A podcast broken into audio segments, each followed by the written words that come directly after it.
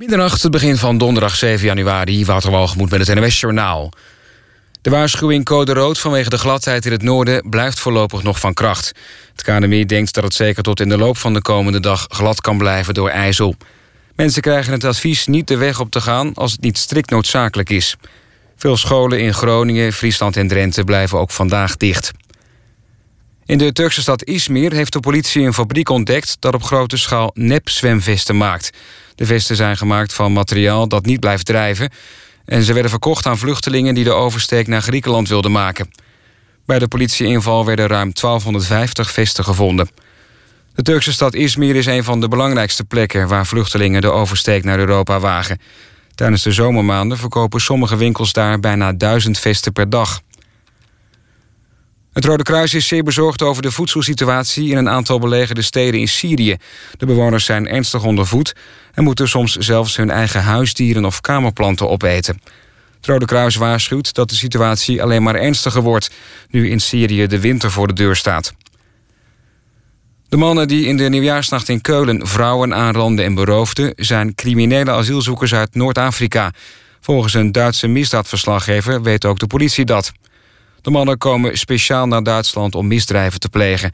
Er zou niet over gesproken worden omdat het een taboe is in Duitsland. De TBS'er Hendrik M. is na een klopjacht in België opgepakt. De 39-jarige Limburger staat bekend als zeer gevaarlijk.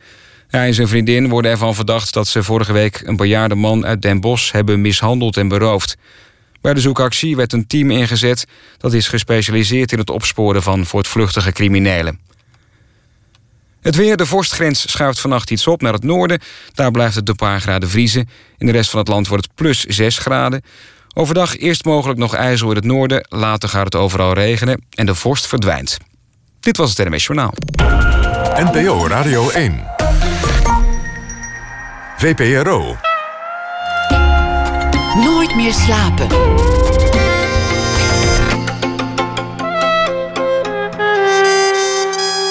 Met Pieter van der Wielen.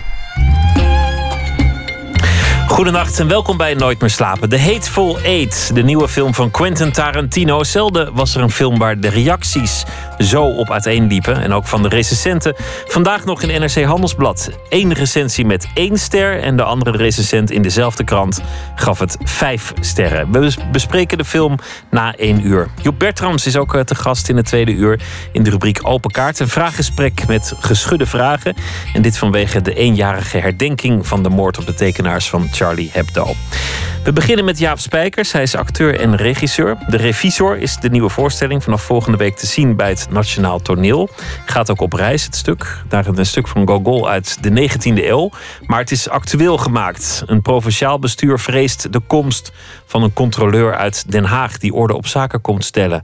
En die misschien dan ook wel een einde komt maken aan het nepotisme, de corruptie, kortom aan de lokale bestuurscultuur. Jaap Spijkers werd geboren in 1958. Hij begon zijn loopbaan als acteur in Arnhem. Hij speelde onder meer bij De Trust. Werd bekend als boer Hendrik Henk Woldering in de film De Poolse Bruid.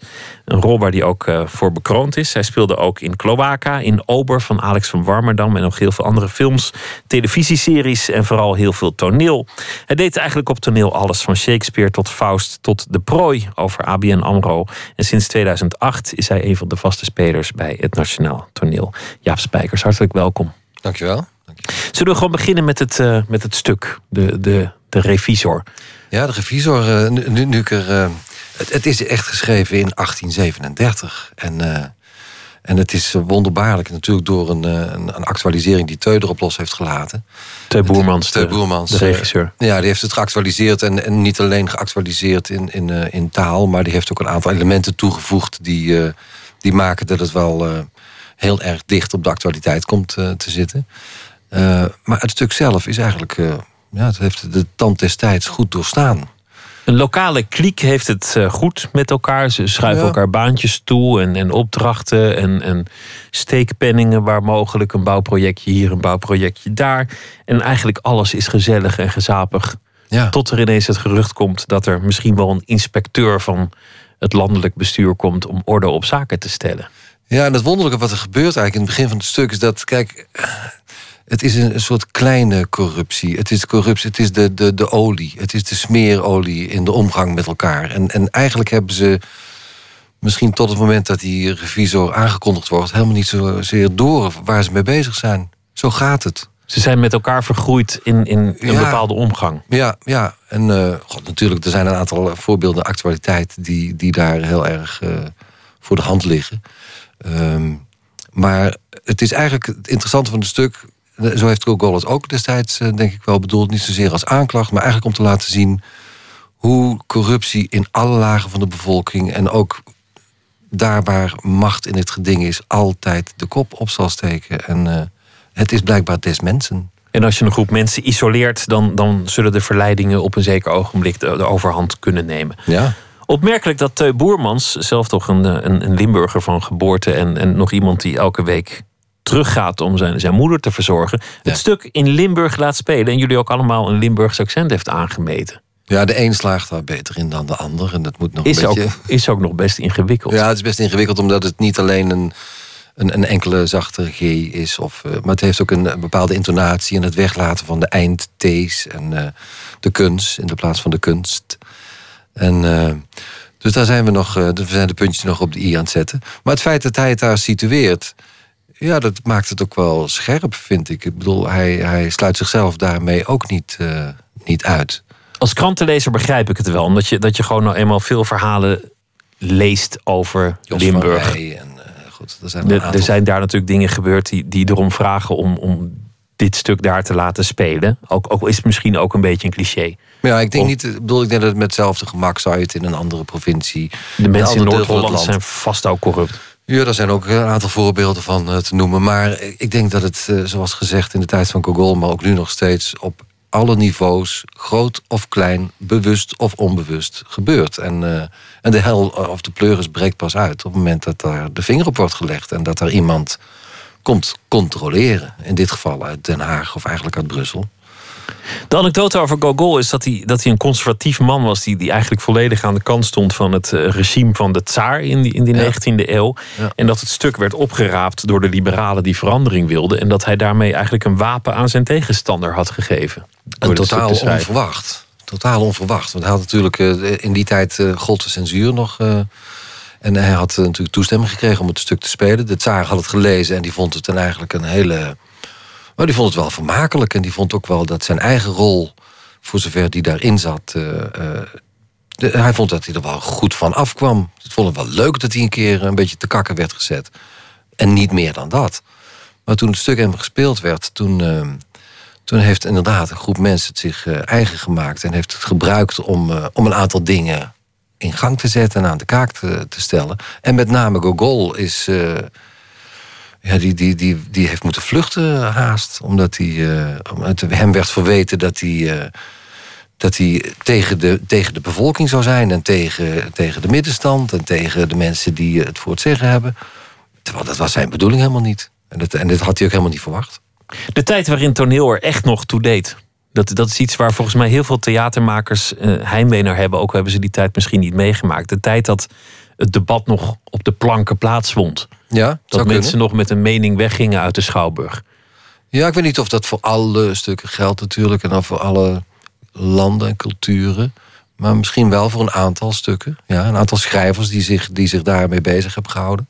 Er zijn natuurlijk ook legio-schrijvers die zich niet direct politiek of maatschappelijk, eh, maatschappelijk hebben geuit. Maar ik meen te zien dat op dit moment in Nederland, in de theaterwereld, mensen daar eigenlijk naar op zoek zijn. Om, om, om het weer relevant te maken, om de maatschappelijke discussie, om de actualiteit, om de verontwaardiging, om die te verbeelden met toneel. Ik, ik zou het een, goede ontwikkeling vinden, laat ik het zo zeggen. Ik denk dat het, eh, dat, eh, het toneel heeft de taal en, en, en daarom kan eh, het toneel relatief snel reageren op gebeurtenissen in de maatschappij. Anders dan andere kunstvormen die eigenlijk een, een of een grotere mate van abstractie hebben of een langere adem eh, hebben. Bijvoorbeeld eh, de literatuur. Of, het, toneel kan misschien wel, zoals het cabaret, eigenlijk redelijk adequaat en snel reageren. En ik de denk ook dat het een van zijn taken is. Maar de arena van de verontwaardiging is toch de televisie of misschien het internet.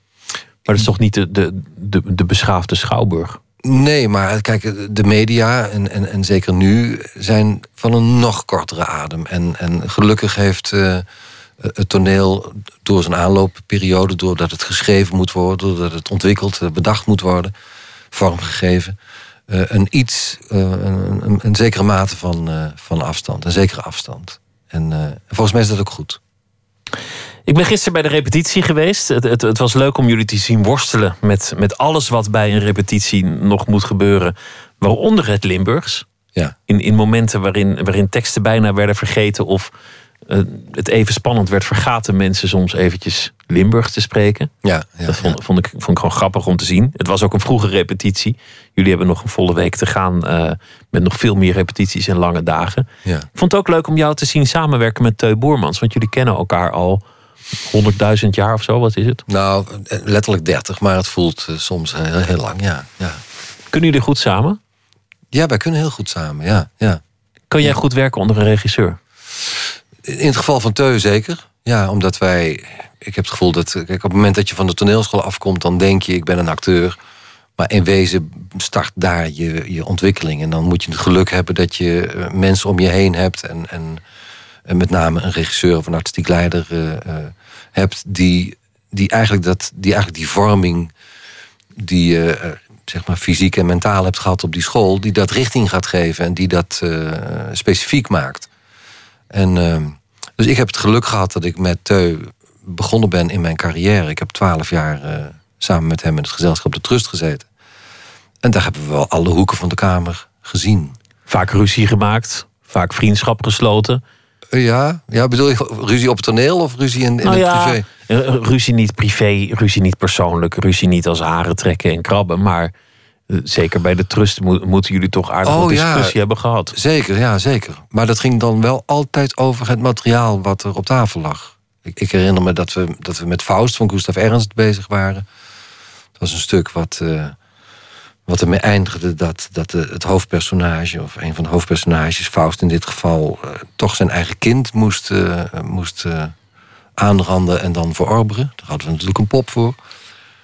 Maar dat ging niet zonder slag of stoot. Er werd om geschreeuwd en geruzied en gehuild. En, en, en nou, alle emoties die, die een mens eigen is, kwamen naar boven. Eer, dat, eer dat er door was. Dus het, het ging over de inhoud. En. Ik, ik vraag het niet, niet omdat iemand mij vertelt van... Goh, je, moet, je moet dus op die ruzies gaan zitten tussen hem en Teu Boermans. Want daar, daar weet ik eigenlijk niet zoveel van. Nee. Misschien zijn die er wel helemaal niet. Nee. Je was de enige die hem op zeker ogenblik tot twee keer toe tegensprak bij de repetitie. Viel me op. Vond ik leuk om oh, te zien. Is het zo? En toen dacht ik, je hebt hier te maken met twee sterke persoonlijkheden. Voor wie allebei toneel, acteren volledig het leven bepaalt. Ja, komt op de eerste plaats. Komt ja. absoluut op de eerste plaats. Ja. Met ja. enige afstand. Ja, op dit moment zeker. Op dit moment zeker.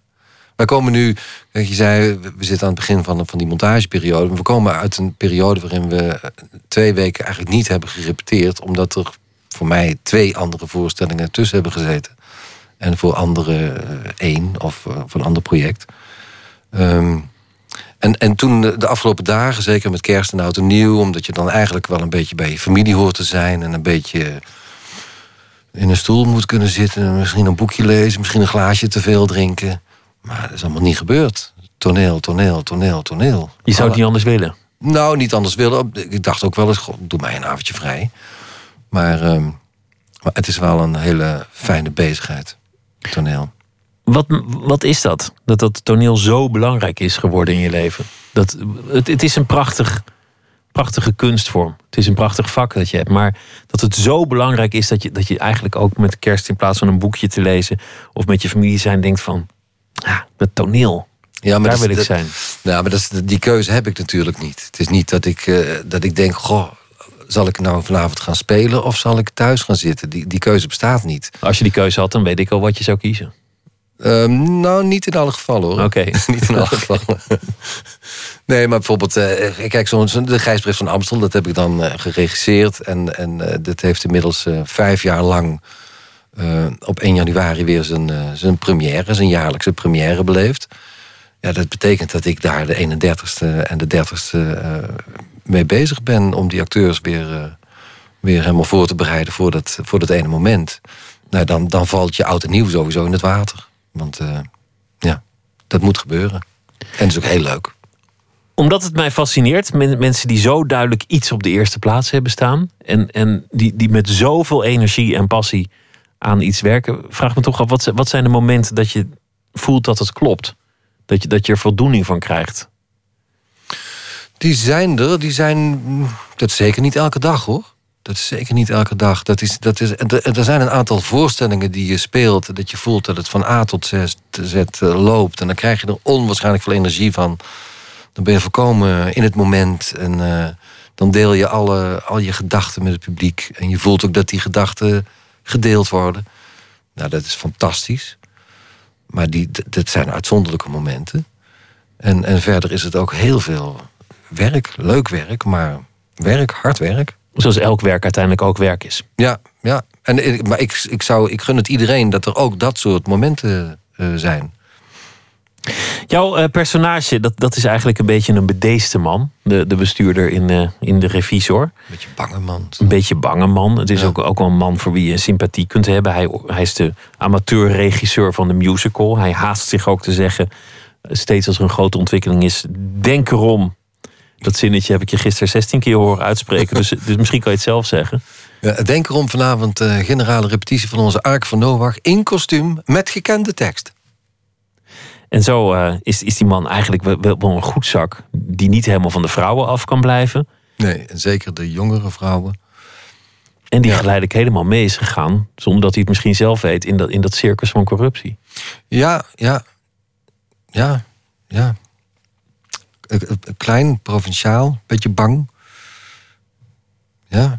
Ik zag op de speellijst dat jullie ook uiteindelijk in Heerlen terecht zullen komen met deze voorstelling. Daar heb ik ook al over nagedacht. Wat er dan zou gebeuren. Wat denk je? Nou ja, dat, dat, dan, moet je, dan moet dat uh, dialect wat we dan ook voeren... dat moet in ieder geval zeer consequent gekozen zijn. Tegen Want de mensen in de zaal kunnen dat veel beter. Die kunnen dat tien keer beter. En uh, die zullen zich misschien zelfs wel een beetje te kakken gezet uh, voelen. Wat, wat helemaal niet onze bedoeling is. Maar, maar die denken, waarom? Waarom, waarom moet het nou weer hier gebeuren? Waarom? Het is toch overal, het is toch overal hetzelfde? Alsof wij met een vingertje in de, ja, specifiek naar die provincie zouden wijzen. Ehm, maar goed, nogmaals, ik denk dat het echt geboren is uit meer uit Teus, eh, eigen biografie, dan, uh, dan, uh, dan dat wij dat echt daar situeren. Maar ik heb die vraag heb ik me al een paar keer gesteld onder de douche. Ik dacht, straks komt Heerlen. Wat denken zij? Wat zou ik denken als ik mijn eigen dialect en dan nog niet eens perfect op het toneel zag staan? Misschien denken ze wel, goh, het klopt. Ik herken, ik herken mijn buurman erin. Of de wethouder? Nou ja, ik, ik, hoop dat het die, die werking zal krijgen. Maar ik kan me ook voorstellen dat ze anders reageren. Laten we luisteren naar uh, muziek. Want ze komen uit Liverpool. Ze zijn met vier en ze heten Circle Waves. En uh, een van hun nieuwe stukken heeft de titel Something Like You.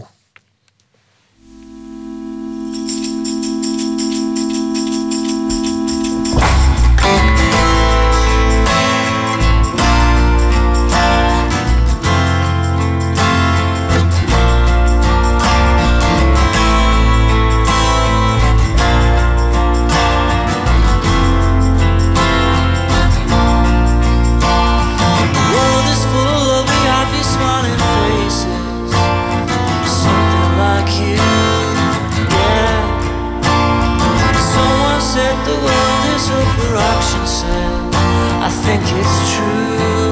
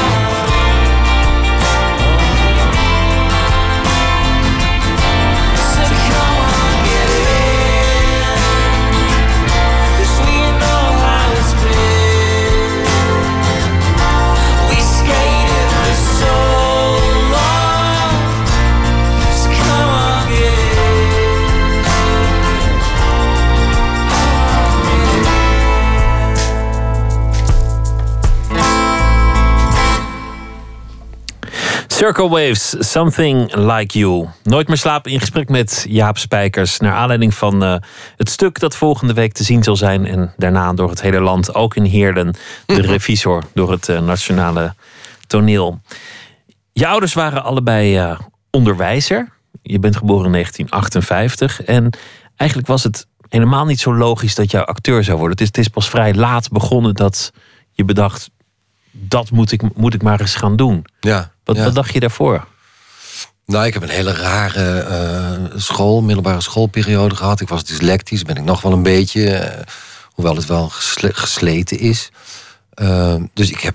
Maar dyslectisch, dat werd in die tijd nog helemaal niet, niet onderschreven. Dan was je nou, gewoon een slechte leerling, toch? Of niet? Ik was een slechte leerling. Ik was dan leesblind. En, en op, de, op de lagere school wilde ik gewoon niet deugen of zoiets. Maar ze, ze snapte helemaal niet wat er aan de hand was.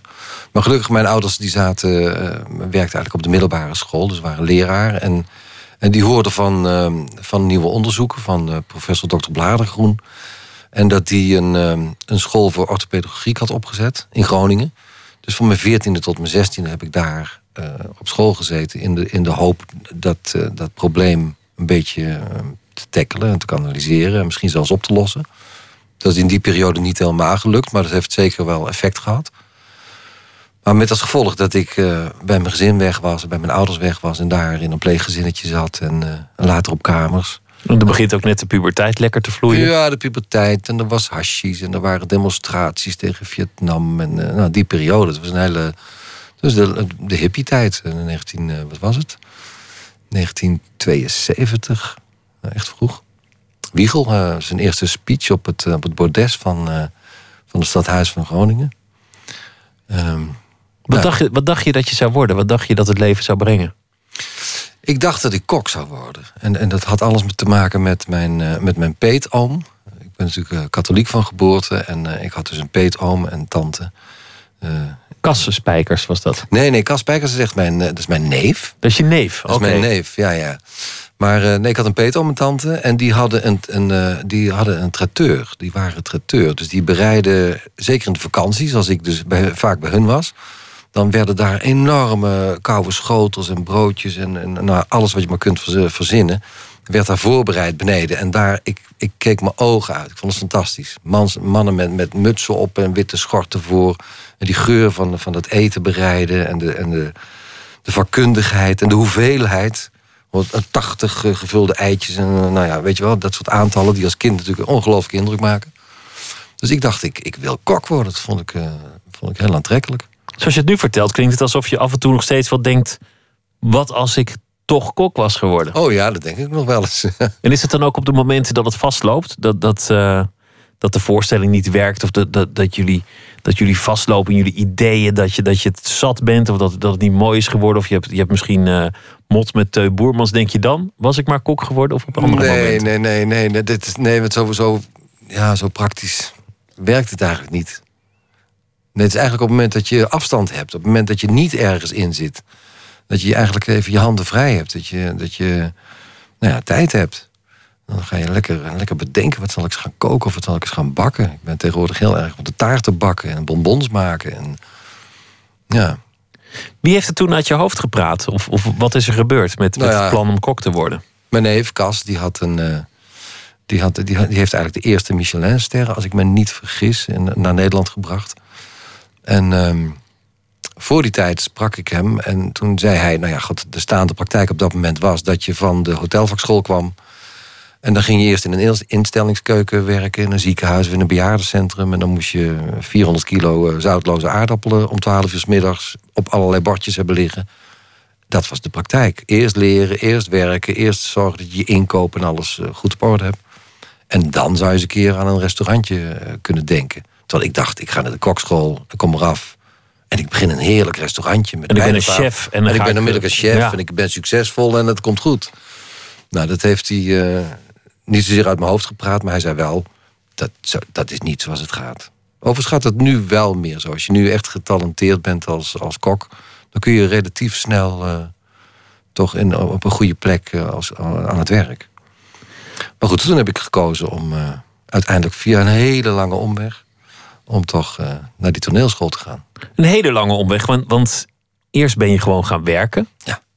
Wat, wat voor, wat voor werk heb je gedaan in, in de tussentijd? Onnoemelijk veel verschillende baantjes. Rotbaantjes? Of... Ook rotbaantjes. Ook uh, uh, mislukte Coca-Cola flesjes stellen op de lopende band. het dak van een glasfabriek nat houden in de zomer. Um, opstallan, hoe heet het, dakplaten, isolatiemateriaal, leerlooierij. Um, chemicaliën voor, voor hoe heet het, de melkindustrie. Nou, ik heb van alles gedaan, echt. Je kan het zo gek niet opnoemen. Nuttige banen, maar het leven leek uitzichtloos? Nou, nee, dat niet zozeer. Maar God, ik had een vriendinnetje en ik had, ik had een huis en wilde eten op tafel hebben. En, en, dus ik werkte. Vond ik ook helemaal niet zo raar. Ging je wel naar toneel al in die weinig, tijd? Weinig. De, de aller, allereerste toneelvoorstelling die ik zag was toen ik een jaar of 18, 19 was. Het Liefdesconcilie in, in de Rotterdam Schouwburg. Dat vond ik fantastisch. Ik had het gevoel dat ik, dat ik daar naar, naar binnen liep en een dag later naar buiten kwam. Ik ben werkelijk in een, ja, in een fantasiewereld terechtgekomen die ik niet voor mogelijk hield. En, uh, en daarna wel een enkele keer gegaan. Maar eigenlijk meer naar theater. En dat waren dan cabaretiers of, of zangers. Of uh, Toon Hermans en Freek de Jonge. Uh, dat vond ik al heel erg toneel. Maar het toneel zoals ik het later ben heb leren kennen pas vanaf mijn 1,22 of zo. Maar dat liefdesconcilie in Rotterdam, dat, dat is wel een ervaring geweest die je zo is bijgebleven. Dat je misschien achteraf denkt, daar is wel iets begonnen. Dat heeft iets in gang gezet. Ja, maar dat was, zoals gezegd, echt heel ver weg. Dat leek onbereikbaar. Dat was een, een, een, een, een nou, zoals misschien een enkel jongetje zich kan voelen met voetbalschoentjes aan naar de arena. Je denkt, ja, daar zal ik nooit staan. Het is fantastisch, maar daar zal ik nooit staan. Dat is de volgende stap. Die is natuurlijk eigenlijk veel interessanter. Ik bedoel, je gaat misschien naar een museum en je ziet een fantastisch schilderij, maar dan denk je niet, ik moet schilderen. Nee. Je bent bij dat iemand anders het kan. Ja, ja. Wat was het eerste moment dat je dacht, ik kan acteren? Ik hoor zelf daar te staan. God, wat was dat? Ik weet niet of ik dat zo. Wanneer deed je het voor het eerst? Ik denk dat ik voor het eerst een voorstelling heb gespeeld. Het was dan een amateurvoorstelling toen ik een jaar of 21 was bij Spektakel. Eh, maakten ze elk jaar een, een kerstvoorstelling, een enorm kerstspel. En dan moet je niet aan, aan het katholieke eh, of het christelijke kerstspel denken, maar dat was een, een voorstelling waarin ook wel de actualiteit werd meegenomen. En uh, het was een hele spectaculaire voorstelling in een grote hal, de Stokvishal, waar ook heel veel popconcerten werden gegeven. Inmiddels bestaat hij niet meer. En uh, dat was mijn eerste kennismaking. Met, hoe, hoe kwam je daar terecht? Wat bracht je ertoe? Weet ik, dat weet ik niet meer precies. Ineens stond je daar? Nee, nee, ik stond, dan, nee, nee, ik stond nog niet ineens. Uh, ik denk dat ik iemand heb ontmoet die me daarmee in, aanraking uh, bracht. En, uh, en, en, en, ja, dat was een amateurvoorstelling. Maar ik, daar heb ik wel voor het eerst ervaren wat het betekent om met een groep mensen ten overstaan van een publiek iets te doen waar je een tijd lang voor hebt, uh, hebt gerepeteerd. Wat je met, met, uh, met plezier en met liefde uh, overdraagt. En dat ook die tijd, dat je, je tijdwaarneming ook een beetje anders is.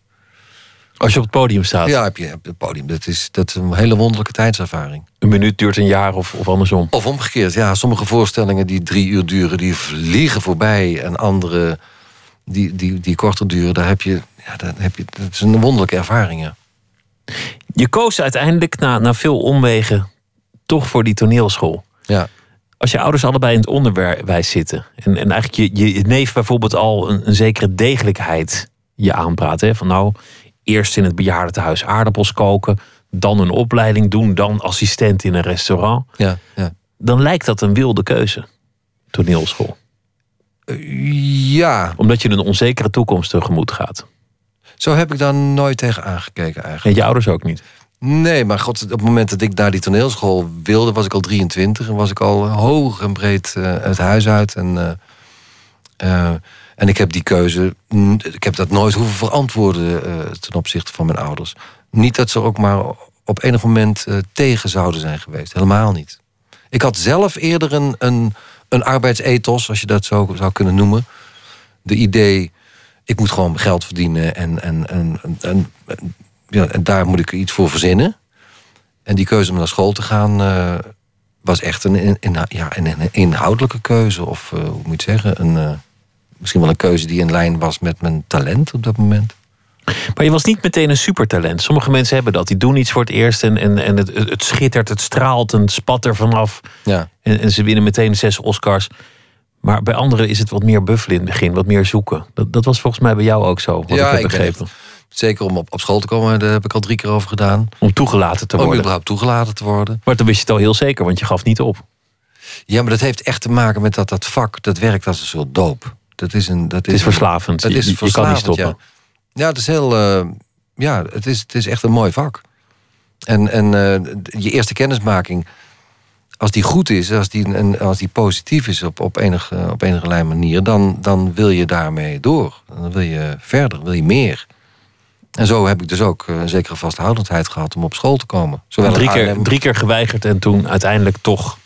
En dan moet je dus steeds een jaar wachten. Dan moet je steeds weer een jaar eh, daken nat houden en colaflesjes eh, noteren. Ja, ja, dat klopt, ja. Dat is een enorme straf dus, als die auditie niet goed ging. Ja, maar dat, ja, ik heb dat nooit als straf ervaren. Ik, heb dat, ik, wil, ik wist vrij duidelijk waarom, waarom ik het wilde. Dan liep je weg en dacht je, nou kom ik volgend jaar toch terug. Ja, ik heb ook niet alleen in, in Arnhem auditie gedaan. Ik heb ook in Maastricht en in Amsterdam eh, auditie gedaan. Dus die drie keer, dus ook een beetje gespreid op verschillende scholen. Maar ehm, het heeft even geduurd. En daarna, ja, weet ik eigenlijk niet of ik een traag talent ben. Misschien, misschien wel. Misschien wel. Het kan ook een voordeel zijn. Dingen die aanvankelijk niet vanzelf gaan, daar word je later juist heel goed in, omdat je er veel aandacht aan hebt moeten geven. Dingen die aanvankelijk heel goed gaan, geef je weinig aandacht aan. En daar word je dan wel goed in, maar uiteindelijk niet excellent. Is, is dat bij jou met het, met het leren van het vak acteren ook zo gegaan?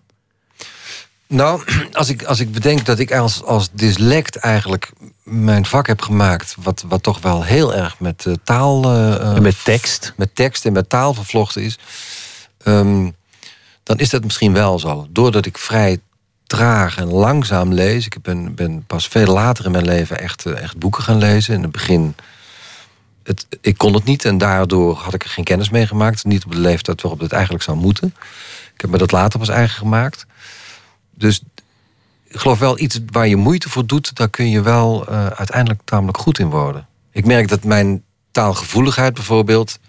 Ik heb recent weer even met, met Vondel eh, eh, gewerkt. Nou, de meeste mensen, de meeste regisseurs en ook toneelspelers, als die dat de eerste keer lezen, dan denken ze: wat staat er? Waar gaat het over? Een hele voorstelling die ook op rijm is. Ja. De- dus je Ja. kunt je ook niet veel fouten permitteren, want dan rijmt Geen, het niet meer. Nee, geen enkele. Geen enkele fout. En dan komt er zand in de molen en dan klopt het ritme en het rijmt niet meer. En dan raak je je tekst ook kwijt. Eh, en, en, en niet alleen jij, maar ook de zaal.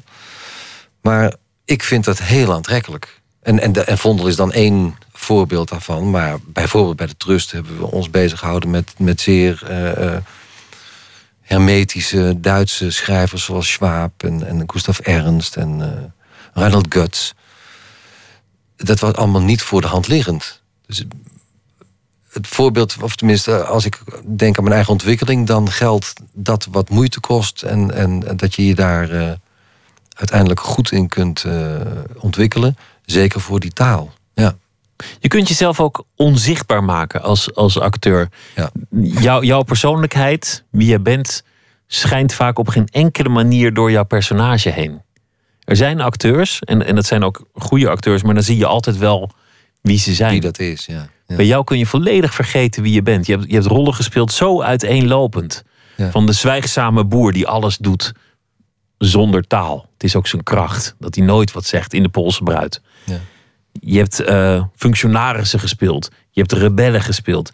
Je hebt, je hebt mensen die, die scheve schaats bereiden gespeeld. De, de scène in Cloaca dat je een van je vrienden moet vertellen... dat je het inderdaad wel eens met zijn dochter doet. Prachtige scène. Ja. Zo uiteenlopend dat je bijna vergeet dat het één acteur is. Ja, is dat een kwaliteit of een diskwaliteit? Ik weet het niet. Ik vind het zelf heel prettig als ik. Er zijn voorstellingen, dan kom ik af en dan eh, sta ik aan de bar en dan drink ik een biertje. En dan zegt er iemand naast me iets over de voorstelling. Ik zeg, goh, Wat vond jij van de Wat vond voorstelling? jij van de voorstelling? Dan zeg ik, nou, ik vond het, vond het wel leuk om te doen. Oh, je zat erin? Ja, ik was die en die. Hè?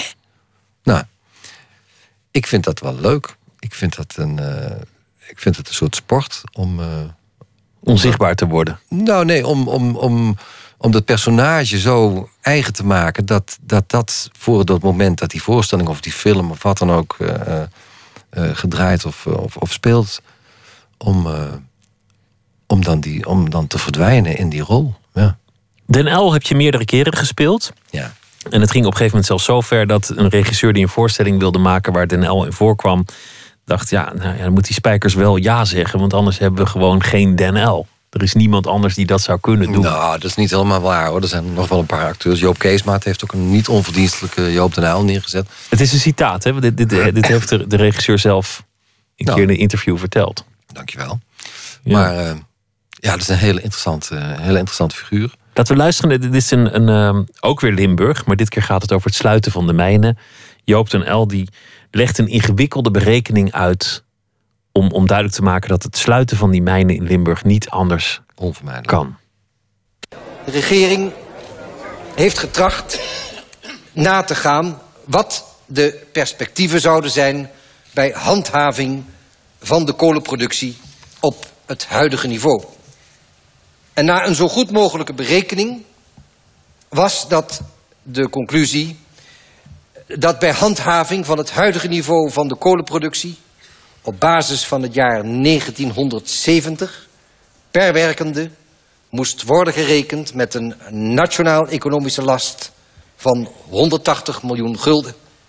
En dan gaat, uh, gaat het door, die, die berekening wordt onnavolgbaar ingewikkeld. Ja, ja.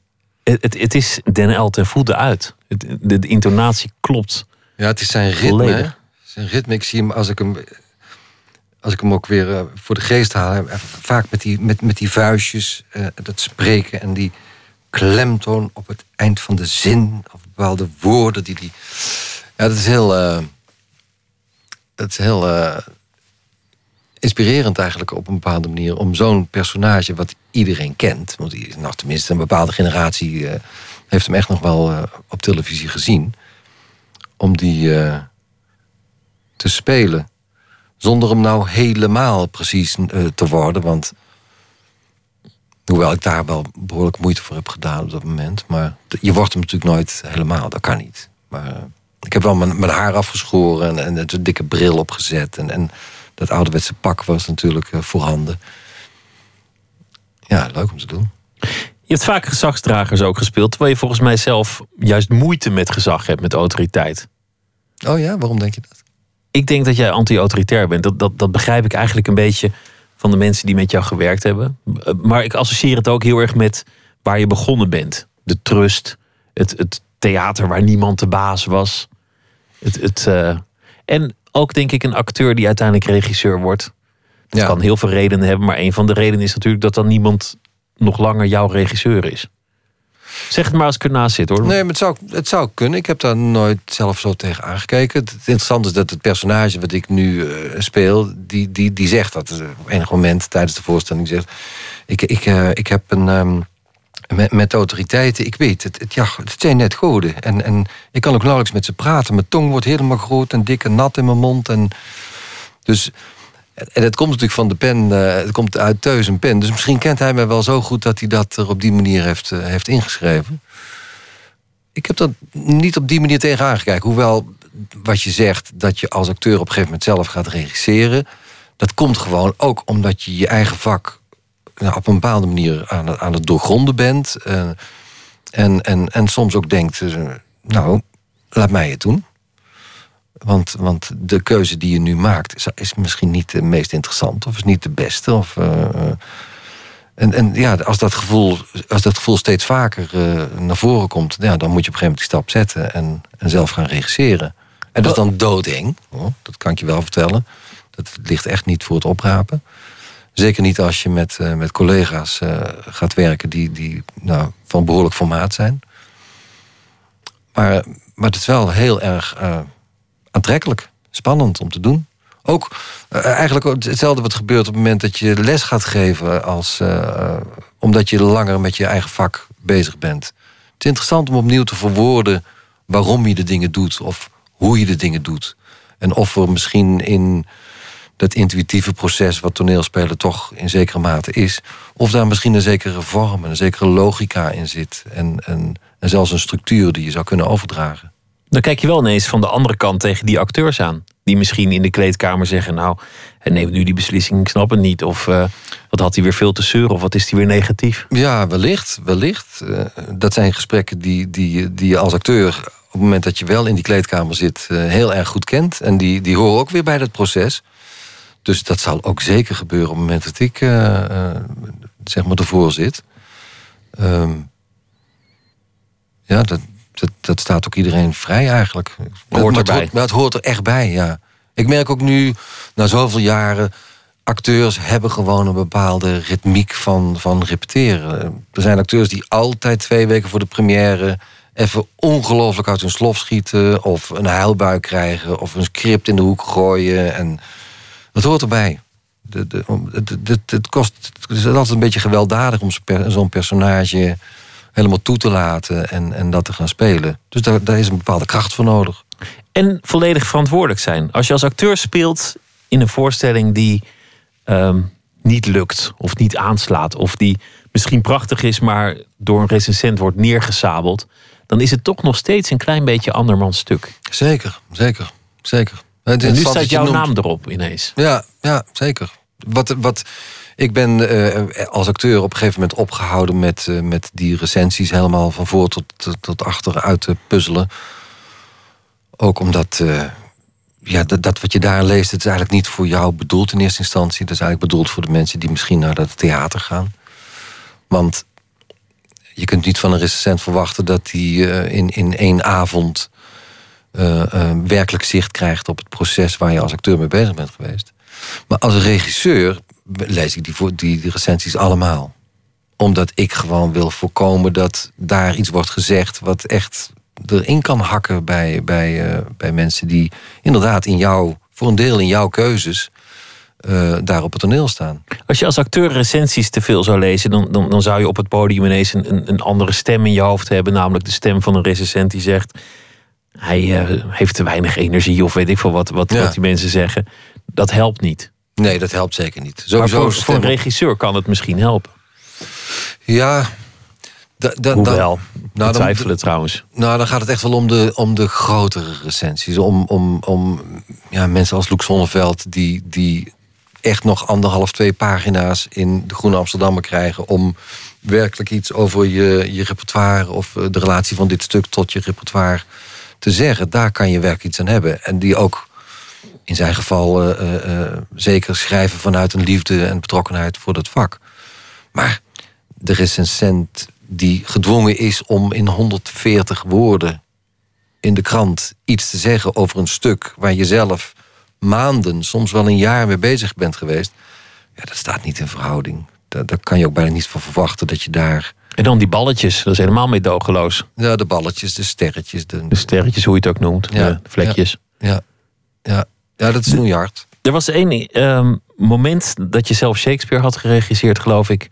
En, en dat je s'avonds te gast was op de Volkskrant Lezersdag of wat het ook was. Ja. Terwijl dezelfde ochtend diezelfde Volkskrant dat stuk ja, lelijk had afgefakkeld. Ja, lelijk, ja. Hoe sta je daar? Want dan sta je oog in oog met de, de, de verantwoordelijke man die, die jouw stuk kapot heeft geschreven. Dan moet je zelf een houding geven. Nou, het was niet hij die de recensie had geschreven, maar wel uh, zijn baas. Zijn, ja, het was wel in zijn uh, redactieteam. Ja, ja, dat was heel lastig, ja. Vooral ook omdat ik het gevoel had dat ik was zelf niet helemaal klaar met het stuk. We hadden het in relatief korte tijd moeten repeteren. repeteren. King Lear, drie uur, eigenlijk een play in een play. Het is een ingewikkeld stuk. Dus de recensent het ook een beetje gelijk misschien? Ik denk wel dat hij gelijk had. Ik denk wel dat hij gelijk had. Maar op dat moment ja, het is alsof je je kindje baart en, en, en, en voordat het kan ademhalen zegt iemand nou... Wat een lelijke baby zeg. Wat een lelijke baby, laten we het wegdoen joh. Wie zit hier op te wachten?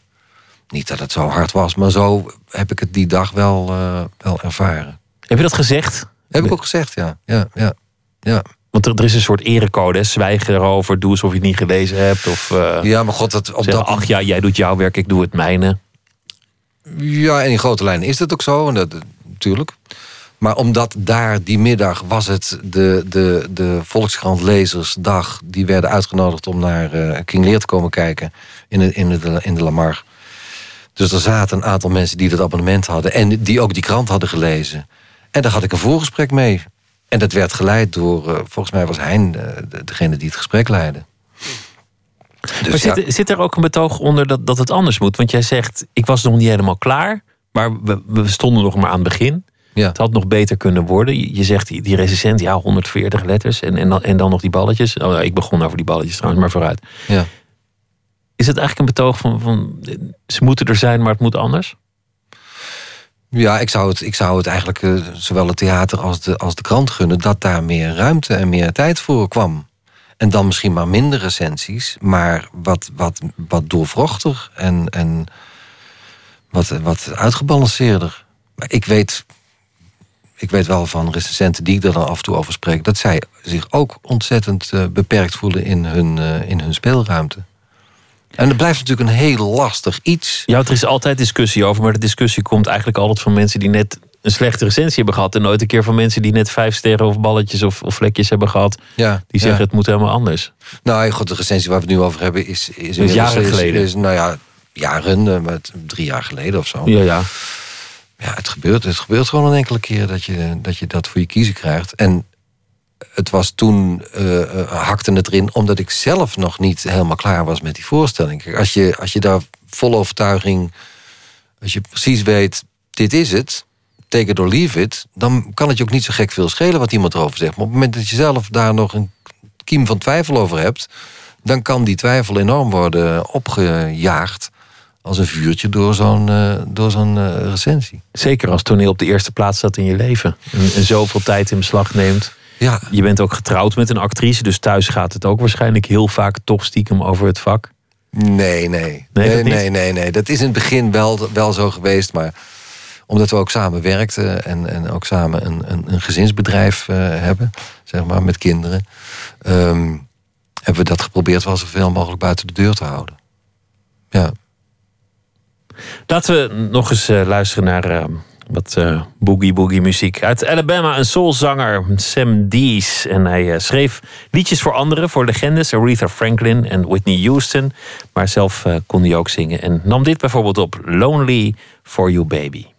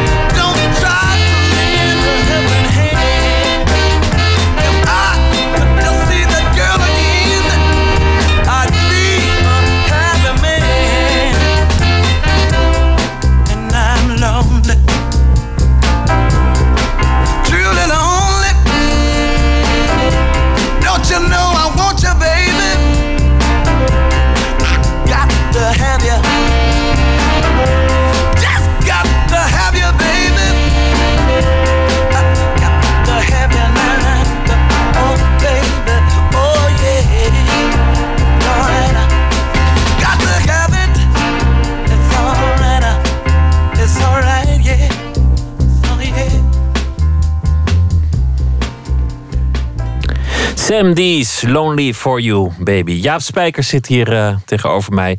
Vanwege de voorstelling De Revisor, die vanaf volgende week te zien is bij het uh, Nationaal Toneel.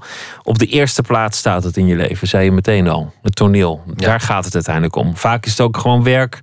Niet altijd is het leuk. Soms is het ronduit vervelend. Dingen kunnen mislukken. Maar dan zijn er die momenten dat alles samenvalt. Dat je één wordt met het publiek. De tijd is anders. Soms duurt een seconde een jaar, soms duurt een jaar een seconde. Nou ja, een jaar duurt zo'n voorstelling niet, maar bij wijze van spreken. Een tournee kan uh, voorbij vliegen of een eindeloze marteling worden.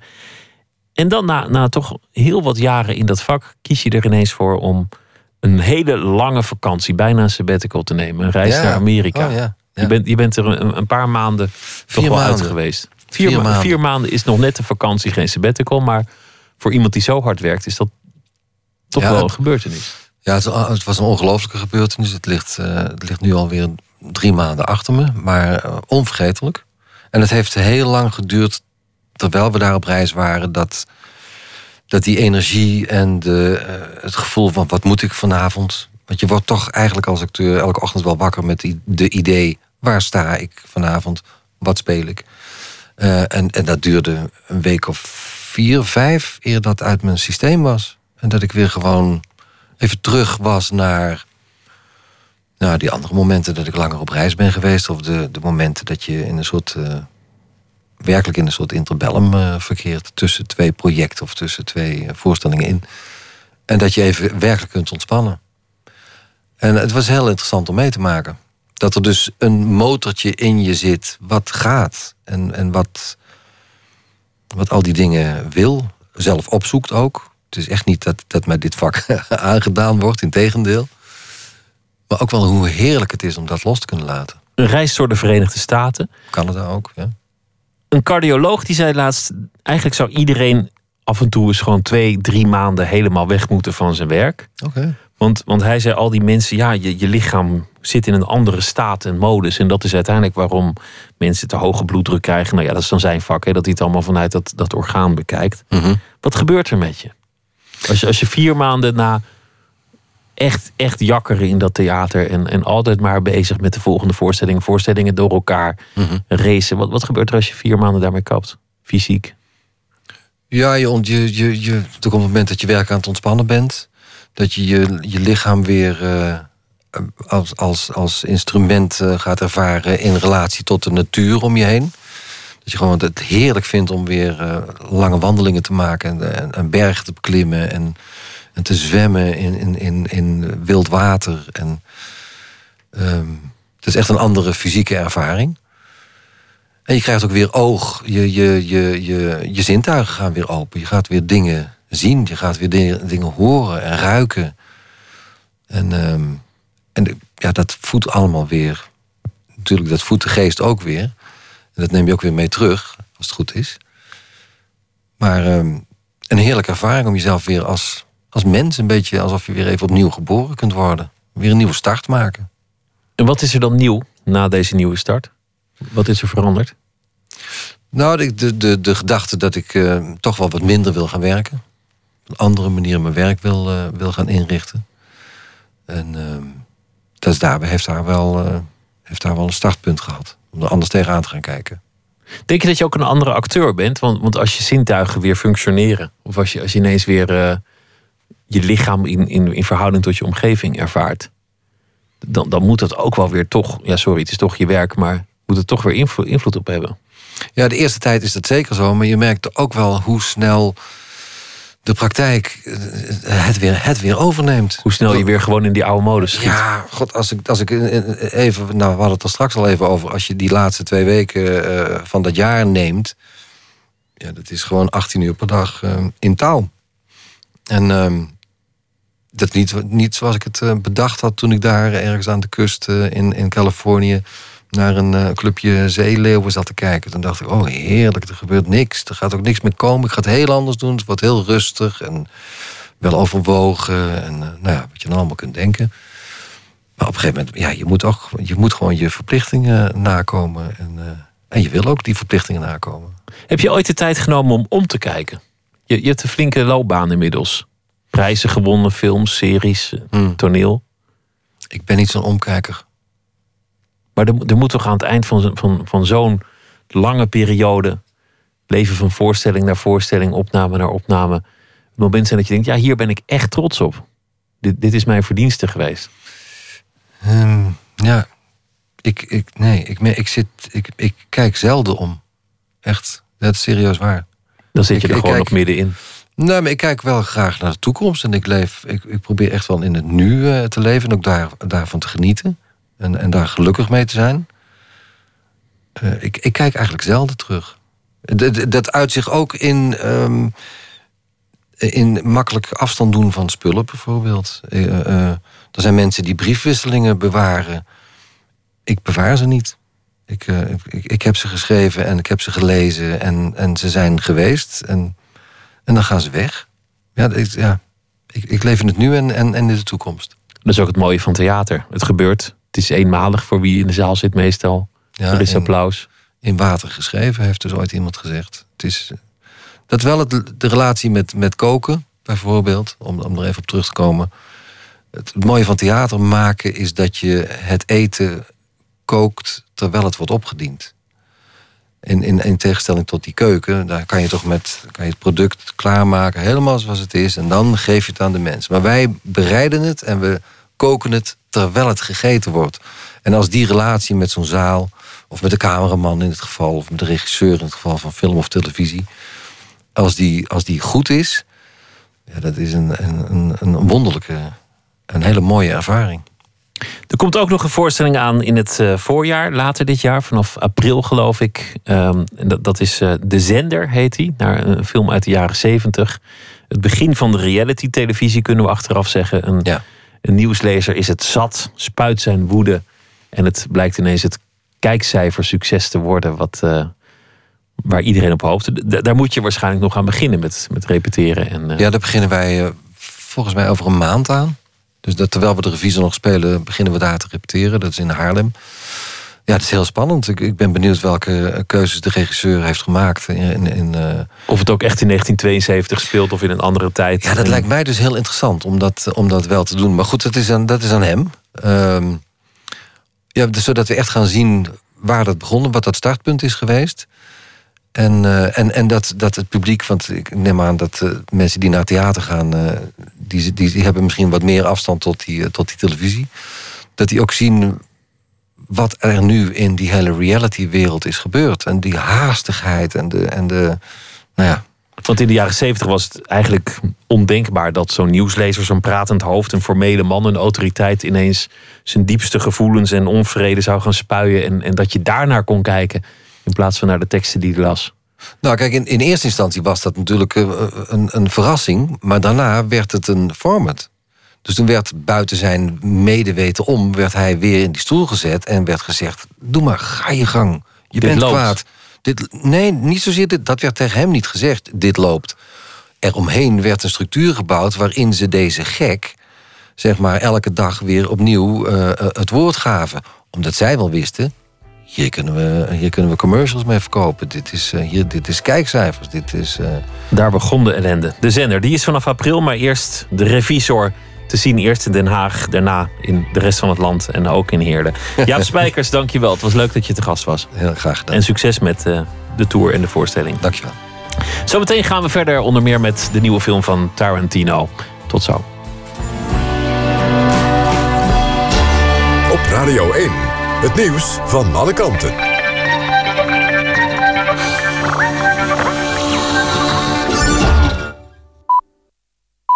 Het is 1 uur, Waterwalgemoed met het NWS Journaal. De Veiligheidsraad van de VN breidt nieuwe sancties voor tegen Noord-Korea... vanwege de kernproef die het land gisteren heeft uitgevoerd. De kans dat de sancties er ook echt komen is klein. China en Rusland voelen daar weinig voor. De Russische VN-ambassadeur zei dat iedereen het hoofd koel moet houden. VN-baas Ban Ki-moon noemde de kernproef van Noord-Korea... een ernstige aantasting voor de stabiliteit in de regio. In de Turkse stad Izmir heeft de politie een fabriek ontdekt... die op grote schaal nepzwemvesten maakt... van materiaal dat niet blijft drijven. Ze werden verkocht aan vluchtelingen... die de oversteek naar Griekenland wilden maken. Bij de politieinval zijn ruim 1250 vesten gevonden. Sommige winkels in de stad Izmir verkopen in de zomermaanden... bijna 1000 vesten per dag. De Bodyguard en Rent hebben de belangrijkste prijzen gewonnen... bij het Musical Awards Gala in het Beatrix Theater in Utrecht. The Bodyguard, gebaseerd op de film met Whitney Houston en Kevin Costner... kreeg een award voor beste grote productie. Rent won de award voor beste kleine musical... en gaat over jonge artiesten die moeten overleven... tijdens de AIDS-epidemie in de jaren 90. Theaterproducent Joop van den Ende kreeg een oeuvre award op het gala... uit handen van Tina Turner... De 76-jarige zangeres werkt met Van der Ende aan een musical over haar leven. De waarschuwing code rood vanwege de gladheid in het noorden blijft voorlopig nog van kracht. Het KNMI denkt dat het zeker tot in de loop van de komende dag glad kan blijven door ijzel. Mensen krijgen het advies niet de weg op te gaan als het niet strikt noodzakelijk is. Veel scholen in Groningen, Friesland en Drenthe blijven ook vandaag dicht. Het weer dan. In het noorden vriest er licht en kan het dus ook overdag nog glad zijn. In de loop van de ochtend gaat het vanuit het zuidwesten regenen. In het noorden is er mogelijk nog wat winterse neerslag. Uiteindelijk is het aan het begin van de avond overal boven nul. Vrijdag en daarna is het met een graad of acht redelijk zacht en wisselvallig. Tot zover het NOS-journaal. En dan is er nog verkeersinformatie van de ANWB. Eén melding. Op de A28 Groningen richting Zwolle... staat tussen Staphorst en de afrit Nieuwleuzen 5 kilometer. En dat was de verkeersinformatie. NPO Radio 1. VPRO. Nooit meer slapen.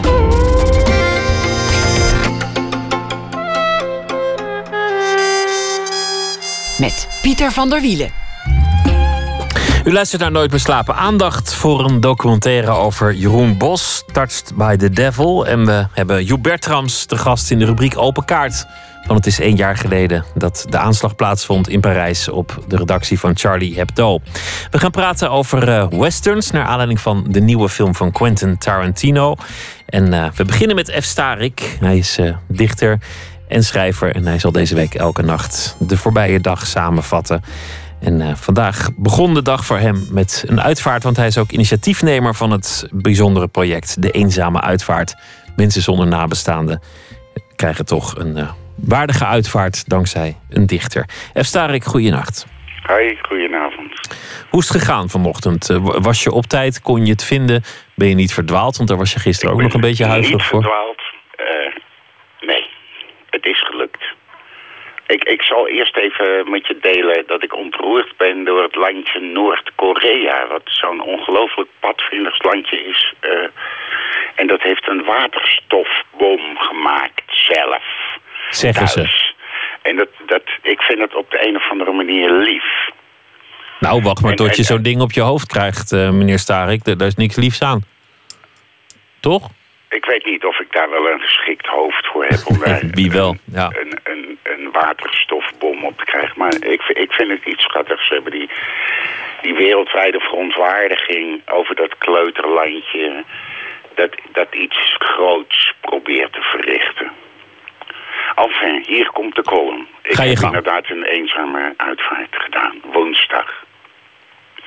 Ik heb met Wim Brands afgesproken dat hij om kwart over negen bij mij aanbelt.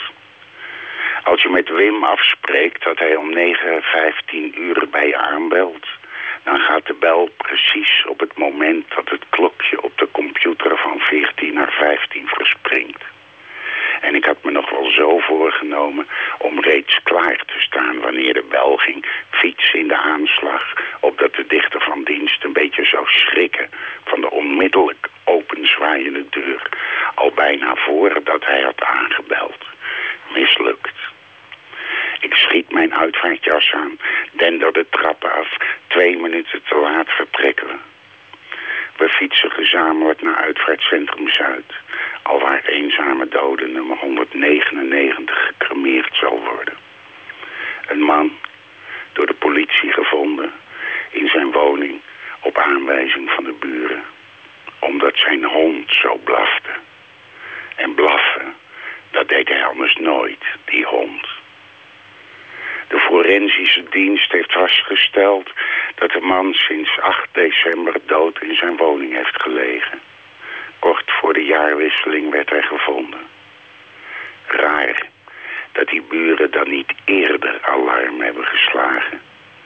Die hond heeft drie weken zonder water en eten gezeten. Heeft hij nooit eerder een klein protest een nare kerel zijn. Aan de opvoeding van zijn hond markeerde niets. Er is een dierenarts gekomen om het beest een spuitje te geven. Hij was zo verzwakt dat er geen redder meer aan was. De hond is al eerder gecremeerd. Het kon eraf. Vandaag is alleen meneer nog over. Hij laat een aanzienlijk vermogen na. Dat geld gaat naar zijn kinderen, die niet naar de uitvaart willen komen. Ze hebben al zo lang geen contact meer met vader gehad. Ze nemen genoegen met het bedrag dat overblijft na aftrek van de kosten voor beide crematies. Dat was mijn verhaal voor vandaag. Nummer 199 alweer Ja. van je eenzame uitwoord. Ga je nog iets doen voor, voor jezelf met, met de 200ste? Is dat een bijzonder moment? Eh, ja, dan verschijn ik natuurlijk met een feesthoedje op. Ja, dat doe je ook weer niet op, op, een, op een uitvaart. Nee, dat lijkt me ook lastig. Nee, maar ja, het is toch een memorabel moment, vind ik. Eh, ja, die getallen, eh, het zegt me weinig, geloof ik.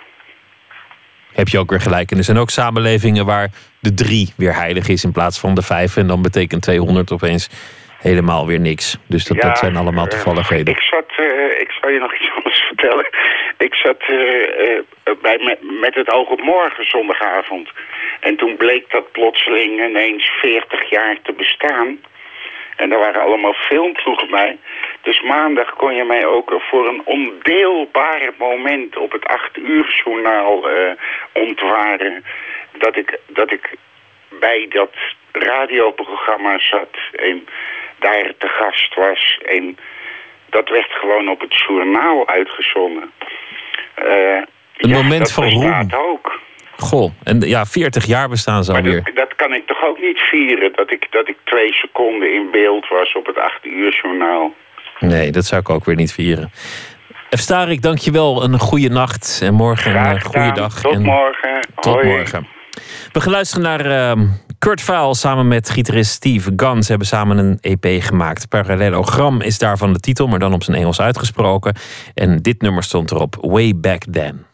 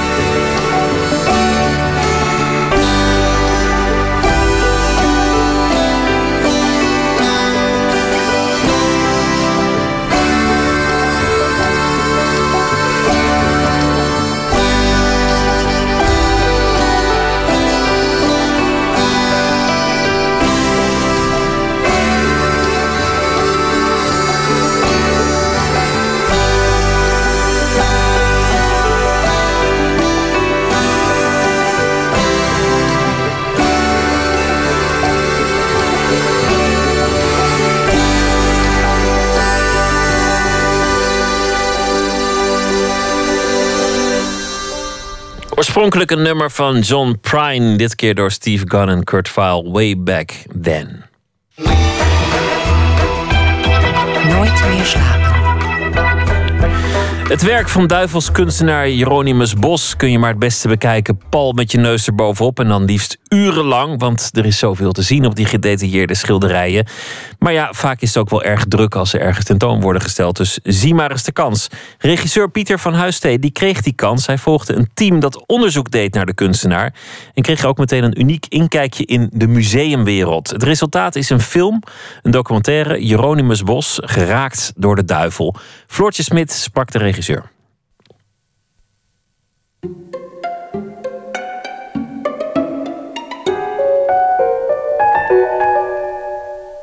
Zijn niet hele grote schilderijen, maar er staan wel een heleboel figuurtjes op. En tafereelen en situaties.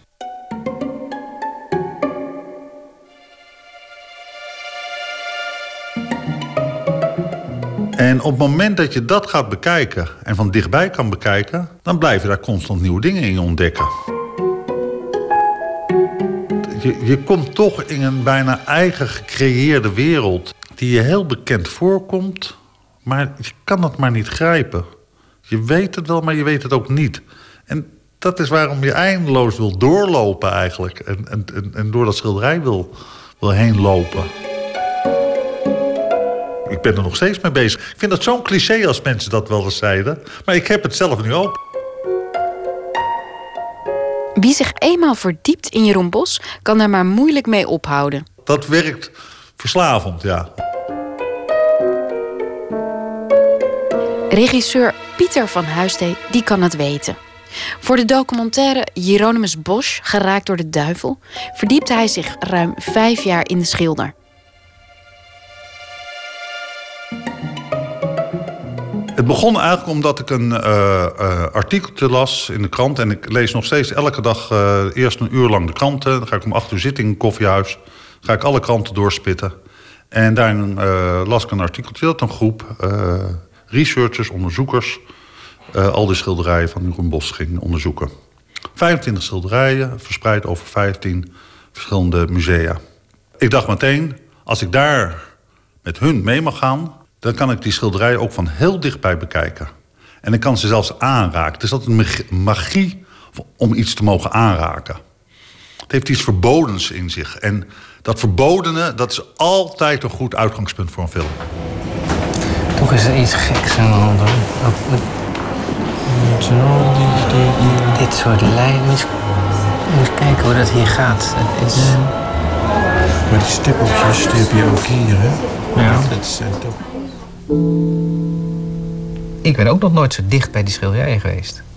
Ik heb nog nooit zo in detail en nauwkeurig kunnen, kunnen kijken, maar ook kunnen genieten van, uh, van die schilderijen. Je bent speciaal, want iedereen moet achter het koordje blijven en jij nou net even niet. Nou, dat is leuk. Het onderzoeksteam heeft echt alle, eigenlijk alle deuren voor me opengezet. Ik mag er gewoon bij zijn. Dus dat is heel spannend. Gewoon als een schilderij uh, uh, van de muur afgehaald wordt, op tafel gelegd wordt en dat het bekeken wordt. Ten, We zien zelfs tot onze grote schrik dat er een onderzoeker komt die het hout onderzoekt en doet het meest onvoorstelbare. Ja, and then I will look a little bit with razor blade. Namelijk dat hij met een scheermes een stukje hout ervan afhaalt... zodat hij dat stukje hout kan onderzoeken. het wordt misschien wel meer gedaan... maar het is zeker niet de bedoeling dat je dat ziet. En onderling in die wereld spreekt men er al schande van dat dat gebeurd is. Een van de dingen waar het onderzoeksteam zich mee bezighoudt, is wat nu precies een bos is. Soms lijkt het namelijk alsof er meer mensen aan één doek hebben gewerkt. Ja, dan denk je, wie is nou precies de schilder? De kwestie is, wat is een Jeroen Bos? Dat is wel een, een vraag die boven de markt hangt. Uh, omdat, nou ja, er zit nogal wat verschil onderling in die schilderijen. Uh, je denkt van ja, van, van een schilderij, past dat nou wel helemaal in zo'n in zo'n groep? Een, een voorbeeld van? Uh, nu niet echt. Daar is dat een beetje te, te vroeg voor. Uh, of te voorzichtig ben je ook? Nu daarin. Ja, dat is politiek. eh, Daar ga ik Ja. helemaal niet aan beginnen. Nee. Oké. Er hangen drie schilderijen van Jeroen Bos in Nederland. De andere 22 schilderijen hangen dus in het buitenland. Waarvan de meeste in het Prado. Het grote museum in Madrid. Een van de grootste museums van de wereld. Daar gaan ze een aantal schilderijen onderzoeken. En van die schilderijen gaan ze zeggen... ik denk niet dat het van Jeroen Bos is. Maar ze hebben een tweede missie. Namelijk in 2016 in half februari willen ze een grote tentoonstelling in Den Bosch organiseren... met alle schilderijen van Jeroen Bos of navolgers van eh, Jeroen Bos. Dus ze vragen die musea ook of ze die schilderijen mogen lenen. Dus je moet aan een museum vragen... mag ik je schilderijen lenen? Terwijl je daarvoor net gezegd hebt... het is niet van Jeroen Bos. Dat is een lastige kwestie. Nou, die kwestie, daar, zijn we, daar zitten we mee aan tafel eigenlijk tijdens die film. Dat kan je volgen. En je ziet hoe onhandig dat wordt. Charles de Moy, Noord-Brabants Museum. Gab- Gabrielle? Hello. Well, uh, my first question is about the, the loans from the drawings. My understanding is that the proposal was agreed, and uh, we're having one or two difficulties in obtaining loans that have been given to you. And uh, on the basis of what you are asking us for, uh, we might need a bit of help from you in return. I mean, it would be helpful that you uh, just supported us in our request. Oh, yes, of, yeah, well, well, of course. And, and Rotterdam? Did they, did they, uh, Rotterdam, Rotterdam have said that they want um, they want the Haywain in return for the loans. the Haywin for, for their exhibition in, uh, in 2015? Exactly. Oh, what? Not very collegial. Omdat je op de eerste rij zit, word je eigenlijk ook eh, getuige van hoe musea met elkaar omgaan. En hoe schilderijen worden uitgeleend aan andere musea. We zijn bijvoorbeeld getuigen van dat eh, in Italië, in Venetië, hangen een paar prachtige stukken. Onder andere een schilderij met de bijnaam eh, De Vrouw met de Baard. En ehm, daarvan zegt die directeur van de Academia... ja, ik zou wel graag dat schilderij willen uitlenen... maar het is in zo'n slechte staat, het moet echt eerst gerestaureerd worden. En daar hebben we het geld niet voor. Ja, dan ligt er eigenlijk een schot voor open goal. En dan hoor je natuurlijk ook die onderzoekers Matthijs Ilsink zeggen... maar stel nou dat wij die restauratie betalen... kunnen wij dan de schilderijen lenen voor onze tentoonstellingen? En dan zegt de Italiaan, natuurlijk. Het is ook een kwestie van vliegen afvangen van elkaar. Het is een kwestie van als jij die schilderijen dan eh, krijgt, dan moet jij dit voor ons doen. En dan krijg jij. Het is, het is, allemaal, het is allemaal handjeklap. Ja, wij kijken meer toe hoe ze dat doen. Ik vind het wel soms vliegen afvangen. Aan de andere kant kan ik ook denken... het is niet eenvoudig als museum om het voor elkaar te krijgen... dat je een geweldige tentoonstelling organiseert. Er komt wat bij kijken. Dat is helemaal niet zo makkelijk als we denken. Vergeet niet dat er een, een verschil is tussen mensen die in de directie zitten van het museum... en gewone mensen op de werkvloer. Het zijn kunstliefhebbers.